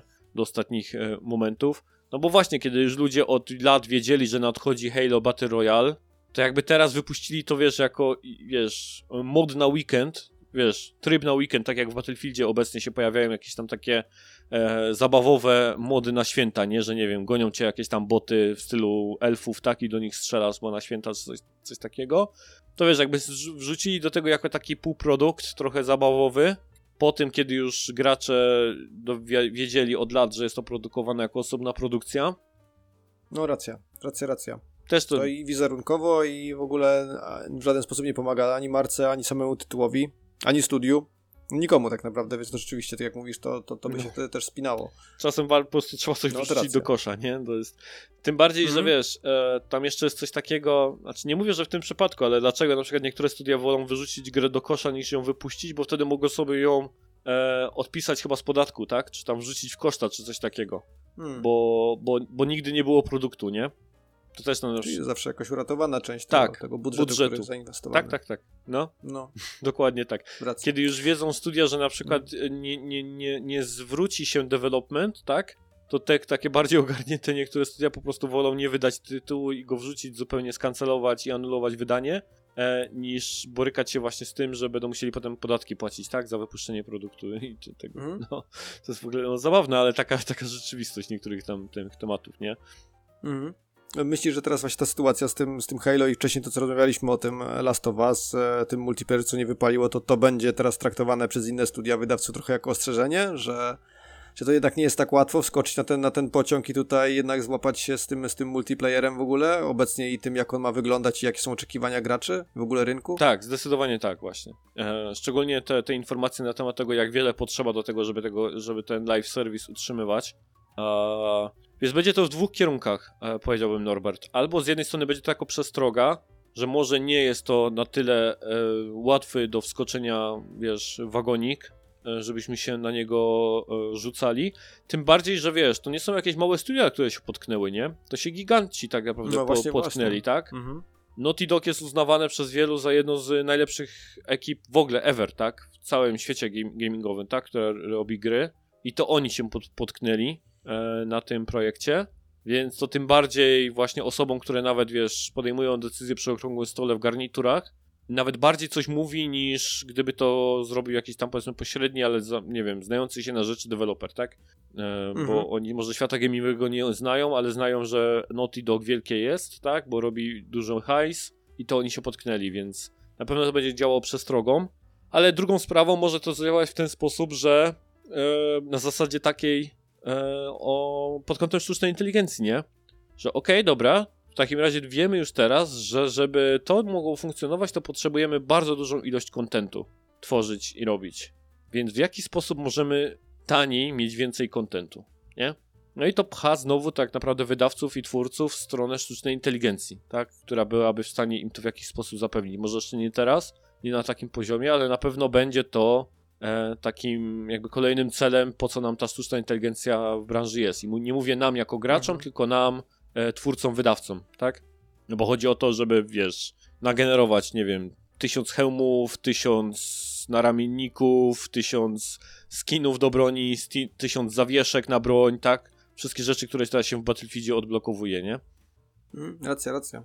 No i to może to, i to może tak naprawdę być ciekawym później mieć efekty, jak to będzie wyglądało z naszej perspektywy już osób grających, czy to rzeczywiście będzie, będzie zauważalne, że to jest taka masowo, masowo kreowany content, czy to jednak, wiesz, będzie dało się, e, dało się to wybronić jakkolwiek, że to nadal, nadal reprezentuje odpowiednią jakość i ma to sens, czy to jest tylko już takie próba przeładowania nas, żebyśmy czuli się, że jest co robić, jest co zbierać, jest się czym bawić, nie? Bo, bo niestety też znowu sami tutaj trochę wyznaczamy kierunek, bo cały czas mamy takie oczekiwania, więc no, twórcy w tą stronę idą i tak jak mówisz, próbując połączyć optymalizację, niższe koszty i większe efekty, no to sztuczna inteligencja to im się naturalnie pokazuje jako, mhm. jako rozwiązanie. Tak, dokładnie tak. Dobrze, to teraz mamy szybkie wrzutki przed nami i tutaj jest to znowu tak podzielone, że na początku jest po jednym newsie na zmianę, więc ja zaczynam. I mamy tak, dobry początek roku w branży, więcej i większe zwolnienia. Ja obiecałem, że nie będziemy wrzucać tak jakby tych newsów za każdym razem, jak się pojawiają, z tego względu, że to było po prostu przytłaczające, żeby co raport mówić, ile, ile studiów zwalniało ekipę, więc na początku roku wrzucę takiego newsa i może już nie będziemy o tym przynajmniej mówić, tak mi się też wydaje. Też z drugiej strony Bartek to zaznaczył na naszym Discordzie po jednym z tych newsów, mhm. że teraz jakakolwiek redukcja w jakimkolwiek studiu jest robiony z tego news, nie? Gdzie wcześniej byśmy się w ogóle nie dowiadywali, że ktoś zwolnił cztery procent swojego studia. No cztery procent swojego studia to jest po prostu pozbycie się, nie wiem, kontraktorów, których się zatrudnia na ostatnie etapy produkcji, tak? Którzy mieli po prostu grać w grę przez cały dzień i się nie odzywać, e, chyba że coś znajdą jakiegoś buga, tak? To się ich zwalnia po prostu po tym czasie gdzieś tam dokańczania gry. E, kiedy się wchodzi, jak to Bartek nazwał, w fazę maintenance, tak? Bardziej utrzymania tytułu niż tworzenia. E, więc e, trochę jest zabawne, nie? Że teraz robi się newsa z każdego zwolnienia. No ale tutaj mamy, bym powiedział, takie większe liczby, tak? Bo mamy, e, jak ogłosił w czwartek dyrektor generalny firmy Discord, e, zwalnia ona sto siedemdziesięciu pracowników, czyli około siedemnaście procent siły roboczej. Unity ogłosiło, że zamierza zwolnić około tysiąc osiemset pracowników, czyli około dwadzieścia pięć procent siły swojej roboczej. to już czwarta runda zwolnień u producenta silników gier w ciągu ostatniego roku. No, to już jest sporo osób. I tak, wow. I tak z nowego raportu wynika, że gigant streamingowy Twitch ma w tym tygodniu zwolnić około pięciuset pracowników, czyli około trzydzieści pięć procent swojej kadry. No, więc tych zwolnień jest dużo e, globalnie. To jest ogólnie szerszy temat, bo wszędzie, gdziekolwiek słyszę, to wszystkie analizy mówią, że to jest po prostu... O ile jest to brutalne i jest to dla tych ludzi oczywiście tragedią, to jest to trochę po prostu tak jakby... Branża wraca do, nie wiem, do jakiegoś balansu, do jakiegoś stanu przed pandemią, ponieważ w pandemii wszyscy po prostu nadnaturalnie puchli i zatrudniali. Eee, i, I to jest po prostu efekt, że tak jakby ludzie mówią, że no ale myśmy o tym mówili, tak? Mówiliśmy trzy cztery lata temu, że to co się teraz dzieje, że za cztery lata pęknie i będą duże zwolnienia, tak? Więc osoby, które gdzieś tam są analitykami branżowymi i biznesowymi, to akurat jak sobie ich czytam i słucham, to zupełnie nie są zdziwieni tym, co się dzieje, tak? Jakby mówią, że jest to oczywiście trudne, ale to było zupełnie do przewidzenia. Do tego, jak wtedy były zatrudniane osoby, jak puchły firmy, że nie ma się co po prostu dziwić, więc taka, takie realia. Ale też wydaje mi się bardzo ciekawe to, co powiedział dyrektor Nakona, Benoît Clerc, tak? Chyba wydaje mi się, że to jest Francuz. Na rynku jest obecnie zbyt wiele gier. Dzisiaj widzimy rezultaty inwestycji dokonywanych po COVID, kiedy rynek pękał, a każda gra przynosiła duże pieniądze. Więc dokonano wielu inwestycji. Jesteśmy dwa lub trzy lata później, więc gry, które widzimy obecnie na rynku, zostały sfinansowane w tamtym czasie i jest ich po prostu zbyt wiele, aby klienci mogli w nie zagrać. I trudno mi się z tym tak jakby nie zgodzić. Właściwie cały film, który nagrałem odnośnie branży yy, dla średnich gier, trochę się jakby w to uderza, więc jak ktoś nie oglądał, to polecam yy, na kanale też się zainteresować, bo trochę tak jakby o tym wszystkim mówiłem i no po prostu tak jest. Wydaje mi się, że nic nie przekłamał tutaj e, pan dyrektor. Akurat ten nie. Dob- czyli się da. Czyli się da. Nie kłamał. E, teraz ja, czyli e, P S cztery nie podźwignęło Final Fantasy szesnaście. E, w niedawnym wywiadzie producent Naoki Yoshida wyjaśnił, dlaczego Final Fantasy szesnaście nie ukazało się na P S cztery, a wyłącznie na P S pięć. Japoński twórca anulował ją z powodu problemów technicznych. Stwierdził nawet, że tytuł doprowadził konsolę do granic możliwości. I tutaj cytat. Były pewne części gry, w których musieliśmy obniżyć jakość do poziomu niższego niż w przypadku Final Fantasy piętnaście, skomentował. I warto dodać, że wcześniej Yoshida przyznawał, że przygotowanie wersji Finala pod, konto, pod kątem P S cztery wymagałoby nawet dodatkowego roku, dwóch lat pracy. Mm. Więc chyba dobra decyzja. Zdecydowanie bardzo dobra decyzja, którą podjęli, że odcięli tutaj już Playaka czwórkę od tego całego developmentu. Tak, patrząc jak wyszedł wynik końcowy, to zdecydowanie bardzo dobra decyzja. Z tego samego wywiadu, wydaje mi się, w rozmowie z Shuheiem Yoshidą z Sony w wywiadzie dla Akademii Sztuki i Nauk Interaktywnych Yoshida został zapytany, czy będzie reżyserował Final Fantasy siedemnaście. I tutaj już są same cytaty Yoshiego P. Jestem teraz w, za, w zarządzie, więc, na, więc naprawdę muszę uważać na to, co mówię, odpowiedział. Na razie powiem tylko, że nic nie zostało jeszcze przesądzone. E, to powiedziawszy, gdybym miał coś na ten temat powiedzieć, miałem okazję pracować nad dwiema z tych gier, czternaście i szesnaście, więc może nadszedł czas, czas na kogoś nowszego, wiesz. Zamiast zlecać następną grę tym samym starym graczom, myślę, że w pewnym starym graczom, w sensie w branży, tak, z tym samym starym koniom można powiedzieć, że w pewnym momencie mm. w sensie dobrze byłoby spojrzeć w przyszłość i zaangażować młodsze pokolenie z bardziej młodzieńczą wrażliwością, aby stworzyć nowe Final Fantasy z wyzwaniami pasującymi do dzisiejszego świata. Um, ja od siebie mogę dodać, że bardzo, wydaje mi się to sensowne podejście, trochę może... Nam się już te, te, te finale od Tabaty, Nomury e, i tej całej ekipy starej fi- Square e, może przyjadę. Fajnie by było zobaczyć, e, jak młodsze pokolenie podchodzi do tematu.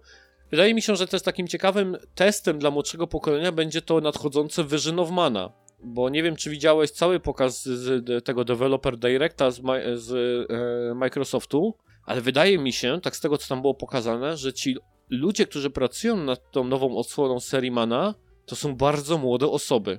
Tam nawet ten, mm. ten, ten, ten chyba dyrektor produkcji, który się wypowiadał o grze, wyglądał jak zupełnego świeżaczka, tak powiem, Square Enix. I też te przebitki na osoby pracujące w studiu pokazywały, że to są raczej osoby młode, więc może jest jakieś takie e, zmiana warty, czy, czy, czy przekazanie tam e, pałeczki. Zresztą Teraz mi się od razu przypomniało, albo to wygrzebane z sieci, które się niedługo pojawi, albo ostatnie, nie wiem jak dawno już o tym czytałem, ale był bardzo fajny wywiad z Numą, czyli głową produkcji Zeldy, zarówno Breath of the Wild jak Tears of the Kingdom, gdzie mówili o tym, że na przykład Mario Wonder i, i niektóre gry są produkowane już przez zupełnie młode pokolenie producentów i dyrektorów, gdzie właśnie jest tak, że osoba młodsza prowadzi grę, a towarzyszy jej tak jakby ktoś ze starszej kadry. I opowiadał o tym, że po prostu w samym Nintendo następuje teraz takie przekazanie pałeczki, gdzie cała firma stara się tak, żeby właśnie dawać osobom, które wcześniej były tylko w trakcie produkcji, gdzieś tam deweloperami, czy level designerami, czy game designerami, wchodziło w rolę dyrektorów i producentów, ale miały tak jakby obok siebie osobę bardziej doświadczoną do, do, do pracy, więc yy, może w Square Enix przy okazji Final Fantasy też by coś takiego się yy, przydało. No, ja niestety ciągle mam przed oczami tego takiego zasmuconego Yoshiego P, który czyta komentarze na temat Finala szesnaście. To jest e, jeden z najsmutniejszych obrazków e, dwa tysiące dwudziestego trzeciego dla mnie. I tak, tak, wiem, że dzieją się wojny i tak dalej, ale no, smutny Yoshi P to, to coś, co zapamiętam. Dobra, teraz ty. Teraz będzie o swojskim śląskim indyku. Niezależny tytuł stworzony i wydany w dwa tysiące dziesiątym roku przez Terego Kawanacha, czyli WiWiWiWiWiWi, otrzymał kolejną aktualizację. Patch wprowadza szereg nowości, w tym tłumaczenie na dwadzieścia języków. Pojawiły się wersje polska i śląska. I to jest platformowa gra dwa D, która stawia na szybkie tempo i wysoki poziom trudności. To taka też ciekawostka, że no. spaczowany indyk po czternastu latach. I to jeszcze z lokalizacjami na, na języki polski i śląski dodatkowo, jestem, więc wow. Jestem w szoku tak naprawdę. Muszę poczytać, czy Kawana ma jakieś korzenie, albo skąd w ogóle wiedział, że istnieje śląski. E, albo kto jest wydawcą tego, tego tytułu. Ja coś słyszałem o tym Vivi Vivi. On się jakoś tam pojawiał w różnych zestawieniach dziwacznych gier, które są tak jakby takimi mm-hmm. indie darlingami. Nie grałem w to, ale no muszę się zainteresować teraz, kiedy jest śląski. Teraz wiesz, teraz jeszcze po śląsku zagrać? No, no to by było dobre. No, no, no, ciekawostka. E, dalej. Serial The Last of Us z nagrodami, ale nie podbił świata telewizji. E, wczoraj wieczorem, znaczy jak news był e, tworzony, e, serial H B O The Last of Us zdobył osiem nagród na gali Creative Arts Emmy Emmy Awards, Creative Arts Emmy Awards dwa tysiące dwudziesty trzeci. Nick Offerman zdobył nagrodę dla najlepszego aktora gościnnego za rolę Billa w odcinku Long, Long Time, a Storm Reid zdobył tytuł za najlepszy... Nie, zdobyła tytuł za najlepszej aktorki gościnnej za rolę Riley Abel, tak? Czyli dziewczyny... Yy... Boże, nie Abby, tylko Ellie, tak? Yy, w jednym z odcinków. Nie wiem, czy serial oglądałeś albo grałeś w The Last of Us. Jeszcze nie. Dobra, to nie będę zdradzał więcej. E, serial był także nominowany do Złotych Globów dwa tysiące dwudziesty czwarty, które odbyły się tego samego wieczoru. Niestety nie zdobył tam żadnej nagrody. No tak, to dużo osób tak jakby szydzi z tego The Last of Us, że, że Globów żadnych nie zdobył. Tam chyba ta e, Sukcesja, tak? E, się nazywa ten, ten serial. Mm. Pozdobywał bo, tak, tak. bardzo dużo. E, nie znam zupełnie serialu, ale e, tak, ludzie go porównują trochę do Breaking Bad, nie wiem. Nie, czy, mm, czy, czy, czy, czy słusznie. Natomiast e, bardzo dużo też śmiechów, chichów było w sieci i muszę powiedzieć, że strasznie smutne to było dla mnie, kiedy ludzie się śmiali z Neila Druckmana, e, ponieważ on pojawił się na czerwonym dywanie i e, oczywiście ktoś mu kazał, tak, bo tym wszystkim aktorom się rozkazuje, tak, żeby stanęli w odpowiednim miejscu, obrócili się w stronę kamer i przez trzydzieści sekund stali i poszli dalej, tak. To jest taka reguła tak jakby na, na czerwonym dywanie. Problem jest taki, że on stanął gdzieś tam do tych zdjęć i nikt się nim nie zainteresował, nikt nie robił zdjęć i tak dalej, tak jakby wszyscy go e, olali i ludzie to w, tak jakby podłapali w sieci i się z niego naśmiewali, że jakby o, to wielki Druckman chciał, żeby wszyscy go zauważyli Ech. i tak dalej, specjalnie się ustawił do zdjęć, a, a wszyscy go olali, więc ech, ludzie, dajcie sobie trochę siana, naprawdę.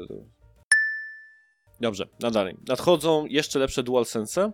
Według oferty Walmart Canada nowy kontroler P S pięć będzie dostarczany w zestawie ze stacją ładującą DualSense i wyjątkową dwunastogodzinną żywotnością baterii, co umożliwi długie sesje grania. Według a- a- aukcji DualSense version dwa będzie miał tę samą cenę co jej poprzednik, więc dwunastogodzinna bateria i od razu w zestawie stacja ładująca za tą samą cenę. Ładnie. Zobaczymy, czy to faktycznie się ziści z prawdą.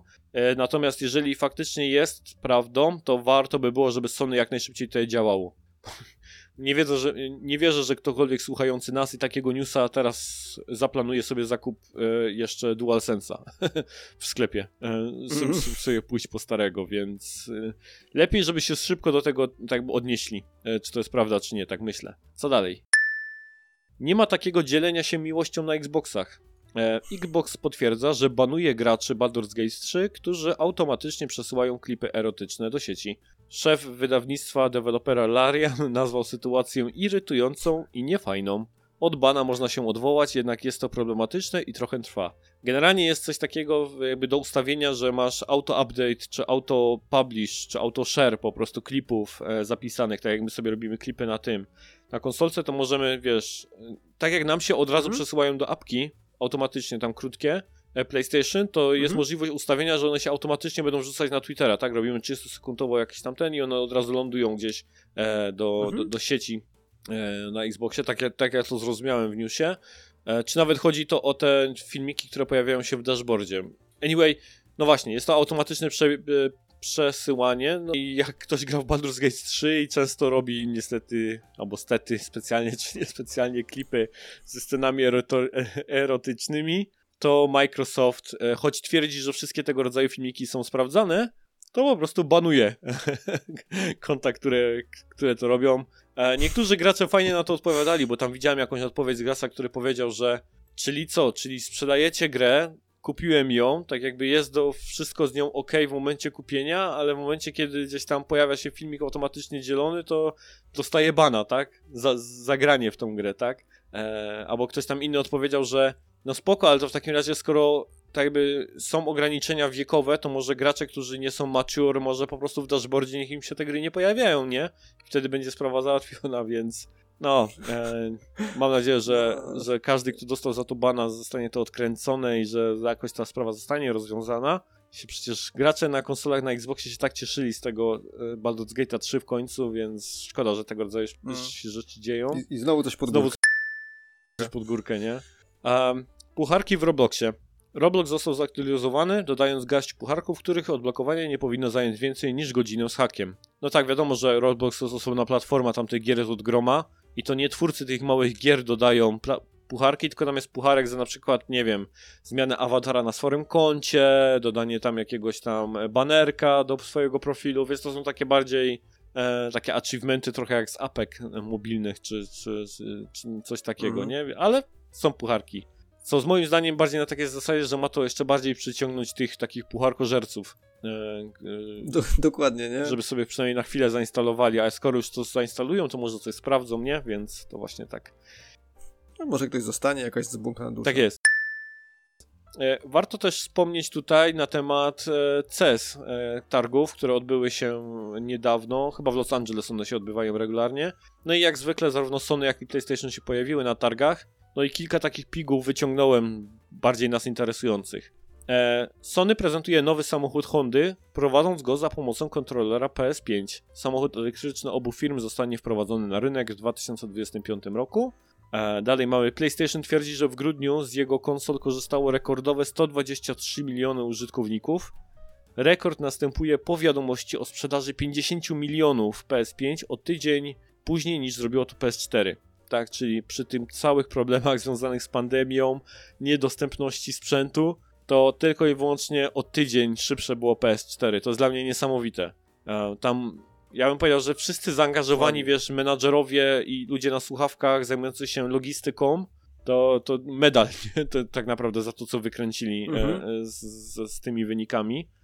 I tutaj bonusowo według danych opublikowanych w środę przez firmę badawczą Ampere Analysis, albo Analysis, P S pięć wyprzedziło w tym roku sprzedaż Xbox Series S i X prawie trzy do jednego, tak? To jest skąd mam tą informację, tak jakby skąd wiem o tym, że ta sprzedaż tak wygląda. Um, no pogrom. I ostatnia piguła z C E S. Podczas prezentacji nowego e, obiektu Torchlight, zajmującego się produkcją filmów czy efektów specjalnych, bo ja nie do końca wiem, tak jakby ten news był tak opisany, że to chyba bardziej się zajmują właśnie efektami specjalnymi czy całymi filmami, trudno powiedzieć. Natomiast co dla nas jest istotne w tym wszystkim, że Sony pokazało urywki czegoś w uniwersum Patapona, oraz urywek filmu live action Gravity Rush, tak nagle, w trakcie tam po prostu przez chwilkę, hmm. że jakby nowe patapony się jakieś pojawiły i nowy jakiś live action Gravity Rush na, na ekranach. Sony się w ogóle do tego nie ustosunkowało, PlayStation też jakby o czym...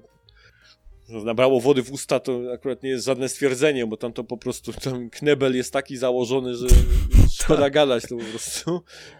Natomiast no, jakiś taki live action Gravity Rush się pojawił. Wiesz, mogło to być równie dobrze tylko pokazówka tych możliwości tej ekipy, tak? Niekoniecznie jakiś mhm. jest film robiony, e, więc... Nie róbmy sobie na razie nadziei za to. No, że Kat pojawi się na dużym ekranie, tak? Choć po Gran Turismo pewnie i po Uncharted Sony sobie myśli, why not, nie? ludzie chcą, ludzie chcą, ludzie biorą, idą do kina, więc why not. Eee, dobrze, to tyle by było i teraz mamy jeszcze sekcję gry i pieniądze. Money, money. A w niej dodatek do Cyberpunka dwa tysiące siedemdziesiąt siedem Phantom Liberty przekroczył pięć milionów e, sprzedanych egzemplarzy. To jest gigantyczny sukces, sukces dla, dla C D P U. To też jest jeden z tytułów, który mm. na pewno w tym roku sprawdzę. Muszę przysiąść do niego i w końcu sprawdzić, eee, cóż to też C D P przygotował. Eee, w dwa tysiące dwudziestym trzecim roku P S pięć sprzedało się w Japonii w liczbie dwa przecinek sześć miliona sztuk. I uwaga, co stanowi najwyższy wynik w historii konsol PlayStation od czasu P S dwa w dwa tysiące czwartym roku. Nie, dla, dla mnie to jest gigantyczny news, tak wiesz, z mojej perspektywy, jak się tam interesuje no. tam Playcom i tak dalej, e, hype na P S dwa w dwa tysiące czwartym roku e, był ogromny, przecież to, to, tam się ludzie zabijali w tych kolejkach mm-hmm. i, i spali pod sklepami, e, więc samo to, że ta konsola się tak sprzedała w t- takiej ilości w ostatnim roku, przy jeszcze tym, że w eko- ekonomicznie Japonia nie stoi teraz za, za dobrze, tak, tam, tam, mm-hmm. tam też e, swoją drogą nie za dobrze gospodarczo się dzieje, więc no właśnie, niesamowity wynik dla, dla Playki w Japonii, ale Nintendo dominuje na rynku sprzedaży gier w Japonii od dziewiętnastu lat. Od dziewiętnastu lat nie jest w stanie nikt zdetronizować Nintendo, jeśli chodzi o sprzedaż gier w Japonii. To jest masakra dla mnie, nie? To, to, to, to wiesz... Zasiedzieli się już tam naprawdę no, na, na tym tronie. Masakra, dziewiętnaście lat. Niedługo wybiją dwie dekady, kiedy y, dominuje Nintendo mm. na rynku japońskim. No... Niesamowity wynik, ale trudno się dziwić. Jak ja sobie teraz patrzę na to, co wydali w dwa tysiące dwudziestym trzecim, to to jest taka masa mm-hmm. gier.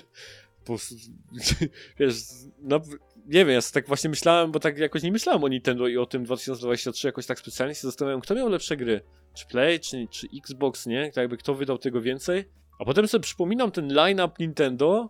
No ja pierdolę, tam tak. po prostu tam jest, tak jest taki banger na bangerze po prostu został wydawany, więc no na pewno jeśli chodzi o tamten... I to ko- konsola u schyłku życia przecież, nie? Tak wszyscy mówią, że to już jest praktycznie sam, sam finish, sama końcówka i, i dostajesz tak, takie hity w ciągu ostatniego roku, że, że myślisz sobie, kurczę, to jeszcze z trzy cztery lata pociągnie tak spokojnie.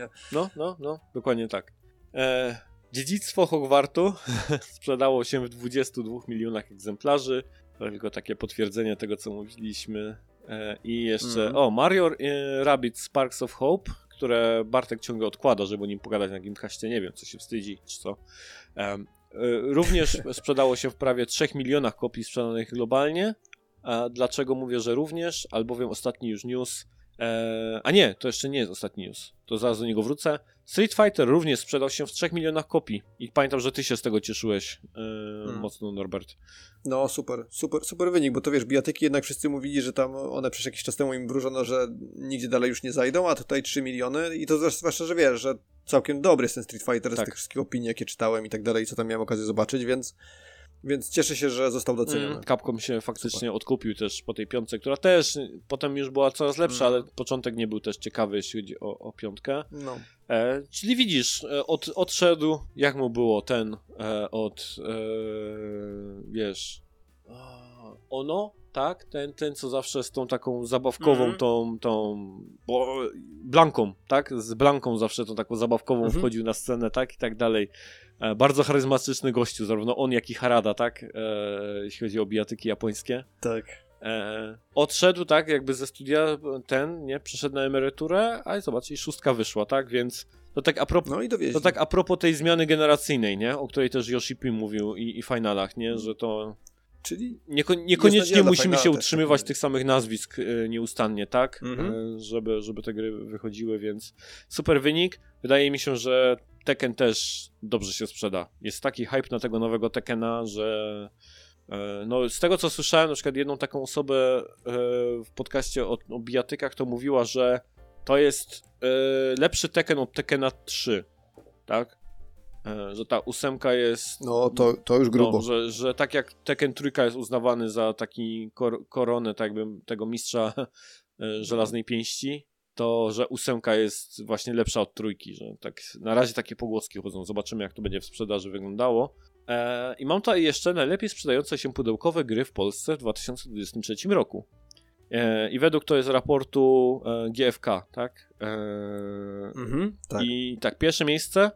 E A Sports F C dwa tysiące dwudziesty czwarty, przepraszam tylko, czyli to jest ta, ta nowa, nie FIFA już od E A, mhm. e, FIFA dwa tysiące dwudziesty trzeci i Hogwarts Legacy. To jest ciekawe, nie? Że, to, że dwadzieścia trzy... Znaczy, dla mnie to jest jakaś zagadka w tym wszystkim, no bo właśnie zastanawiałem się, jak to, jak to działa, że wiesz, E A Sports to, że się pojawiło, to rozumiem, bo ogólnie, no ale, ale FIFA, skoro ona wychodzi we wrześniu poprzedniego roku, i tam się sprzedaje pewnie już dużo sztuk. Potem jeszcze, dobra, niech się załapie trochę, że na święta ludzie kupują, ale to od stycznia ona do, do wydania tej kolejnej wersji, czyli tego E A Sports do września, ona wykręciła takie wyniki, że, że już nic jej nie pobiło, że już naprawdę tylko te E A Sports zdołało ten wynik przebić. To jest niesamowite, jak, jaka, wiesz, popularność jest tej serii w ogóle w Polsce. Ty, a, a jak to było tak, że jak e, młody wysłał matkę do, do sklepu, mamo, kup mi Fifę nową. No i ona idzie po tej półce i wiesz... FIFA dwadzieścia trzy. Osta... No nie ma większej. Nie ma nic nowszego, nie? Nie ma większej. No, no tak. No, racja. Więc wiesz, to jest... Bo, bo śmiali się ludzie trochę, jak ten tytuł się zmieniał, że, że będzie tak, że ludzie będą kupować starą Fifę, bo nie ma nowszej. E, mhm. Więc mhm. zobaczymy, jak to będzie w przyszłym roku, wiesz? Czy ten dwadzieścia cztery będzie się sprzedawał na przykład tak samo jak, albo podobnie do tej dwadzieścia cztery, nie? To by oznaczało, że faktycznie, że ludzie po prostu jeszcze kupują starą grę, starą Fifę w, w, na, wiesz, w następnym już roku, ale mhm. wiesz, trochę, że aż... Ale jeśli ale, nie, to znaczy, no, że no, ale jeśli nie, no to przestrzelonych tu masz, wiesz, przestrzelonych prezentów świątecznych, masz, nie? Ma, masz, masz swoją najnowszą Fifę, o mój Boże, co to jest? Mamo! Mamo, ja to już mam. Mamo, czemu? Dobrze, moi drodzy, to by było tyle, jeśli chodzi o raport o grach, drugi na rok dwa tysiące dwudziesty czwarty. Mam nadzieję, że wam się podobały te dwie godziny spędzone z nami. Zapraszamy do wró- powrotu do nas za dwa tygodnie. Jeszcze raz dzięki wszystkim, którzy zostawiali nam oceny i, i fajne komentarze i piszą do nas. Bardzo to nam pomaga w motywacji i w działaniu do tego, żebyśmy nagrywali dalej, więc trzymajcie się. Dzięki za słuchanie nas. Norbert, tobie dziękuję za dwie godziny spędzone nad raportem. Dzięki serdecznie. Trzymajcie się, do następnego. Na razie. Cześć, cześć. Raport o grach to podcast w ramach bloga Raczej Konsolowo w w w kropka raczej konsolowo kropka com. Znajdziecie tam linki do drugiego podcastu Raczej Konsolowo Gamecastu oraz do kanału YouTube. Na samym blogu natomiast wpisy poświęcone grom wideo. Jeśli podobało wam się to, co usłyszeliście tutaj, prosimy was o recenzję i pozostawieniu dobrych ocen w serwisach podcastowych, co pomoże nam dotrzeć do większej grupy słuchaczy. Za wszystkie oddane głosy i recenzje serdecznie dziękujemy. Do następnego odcinka za dwa tygodnie.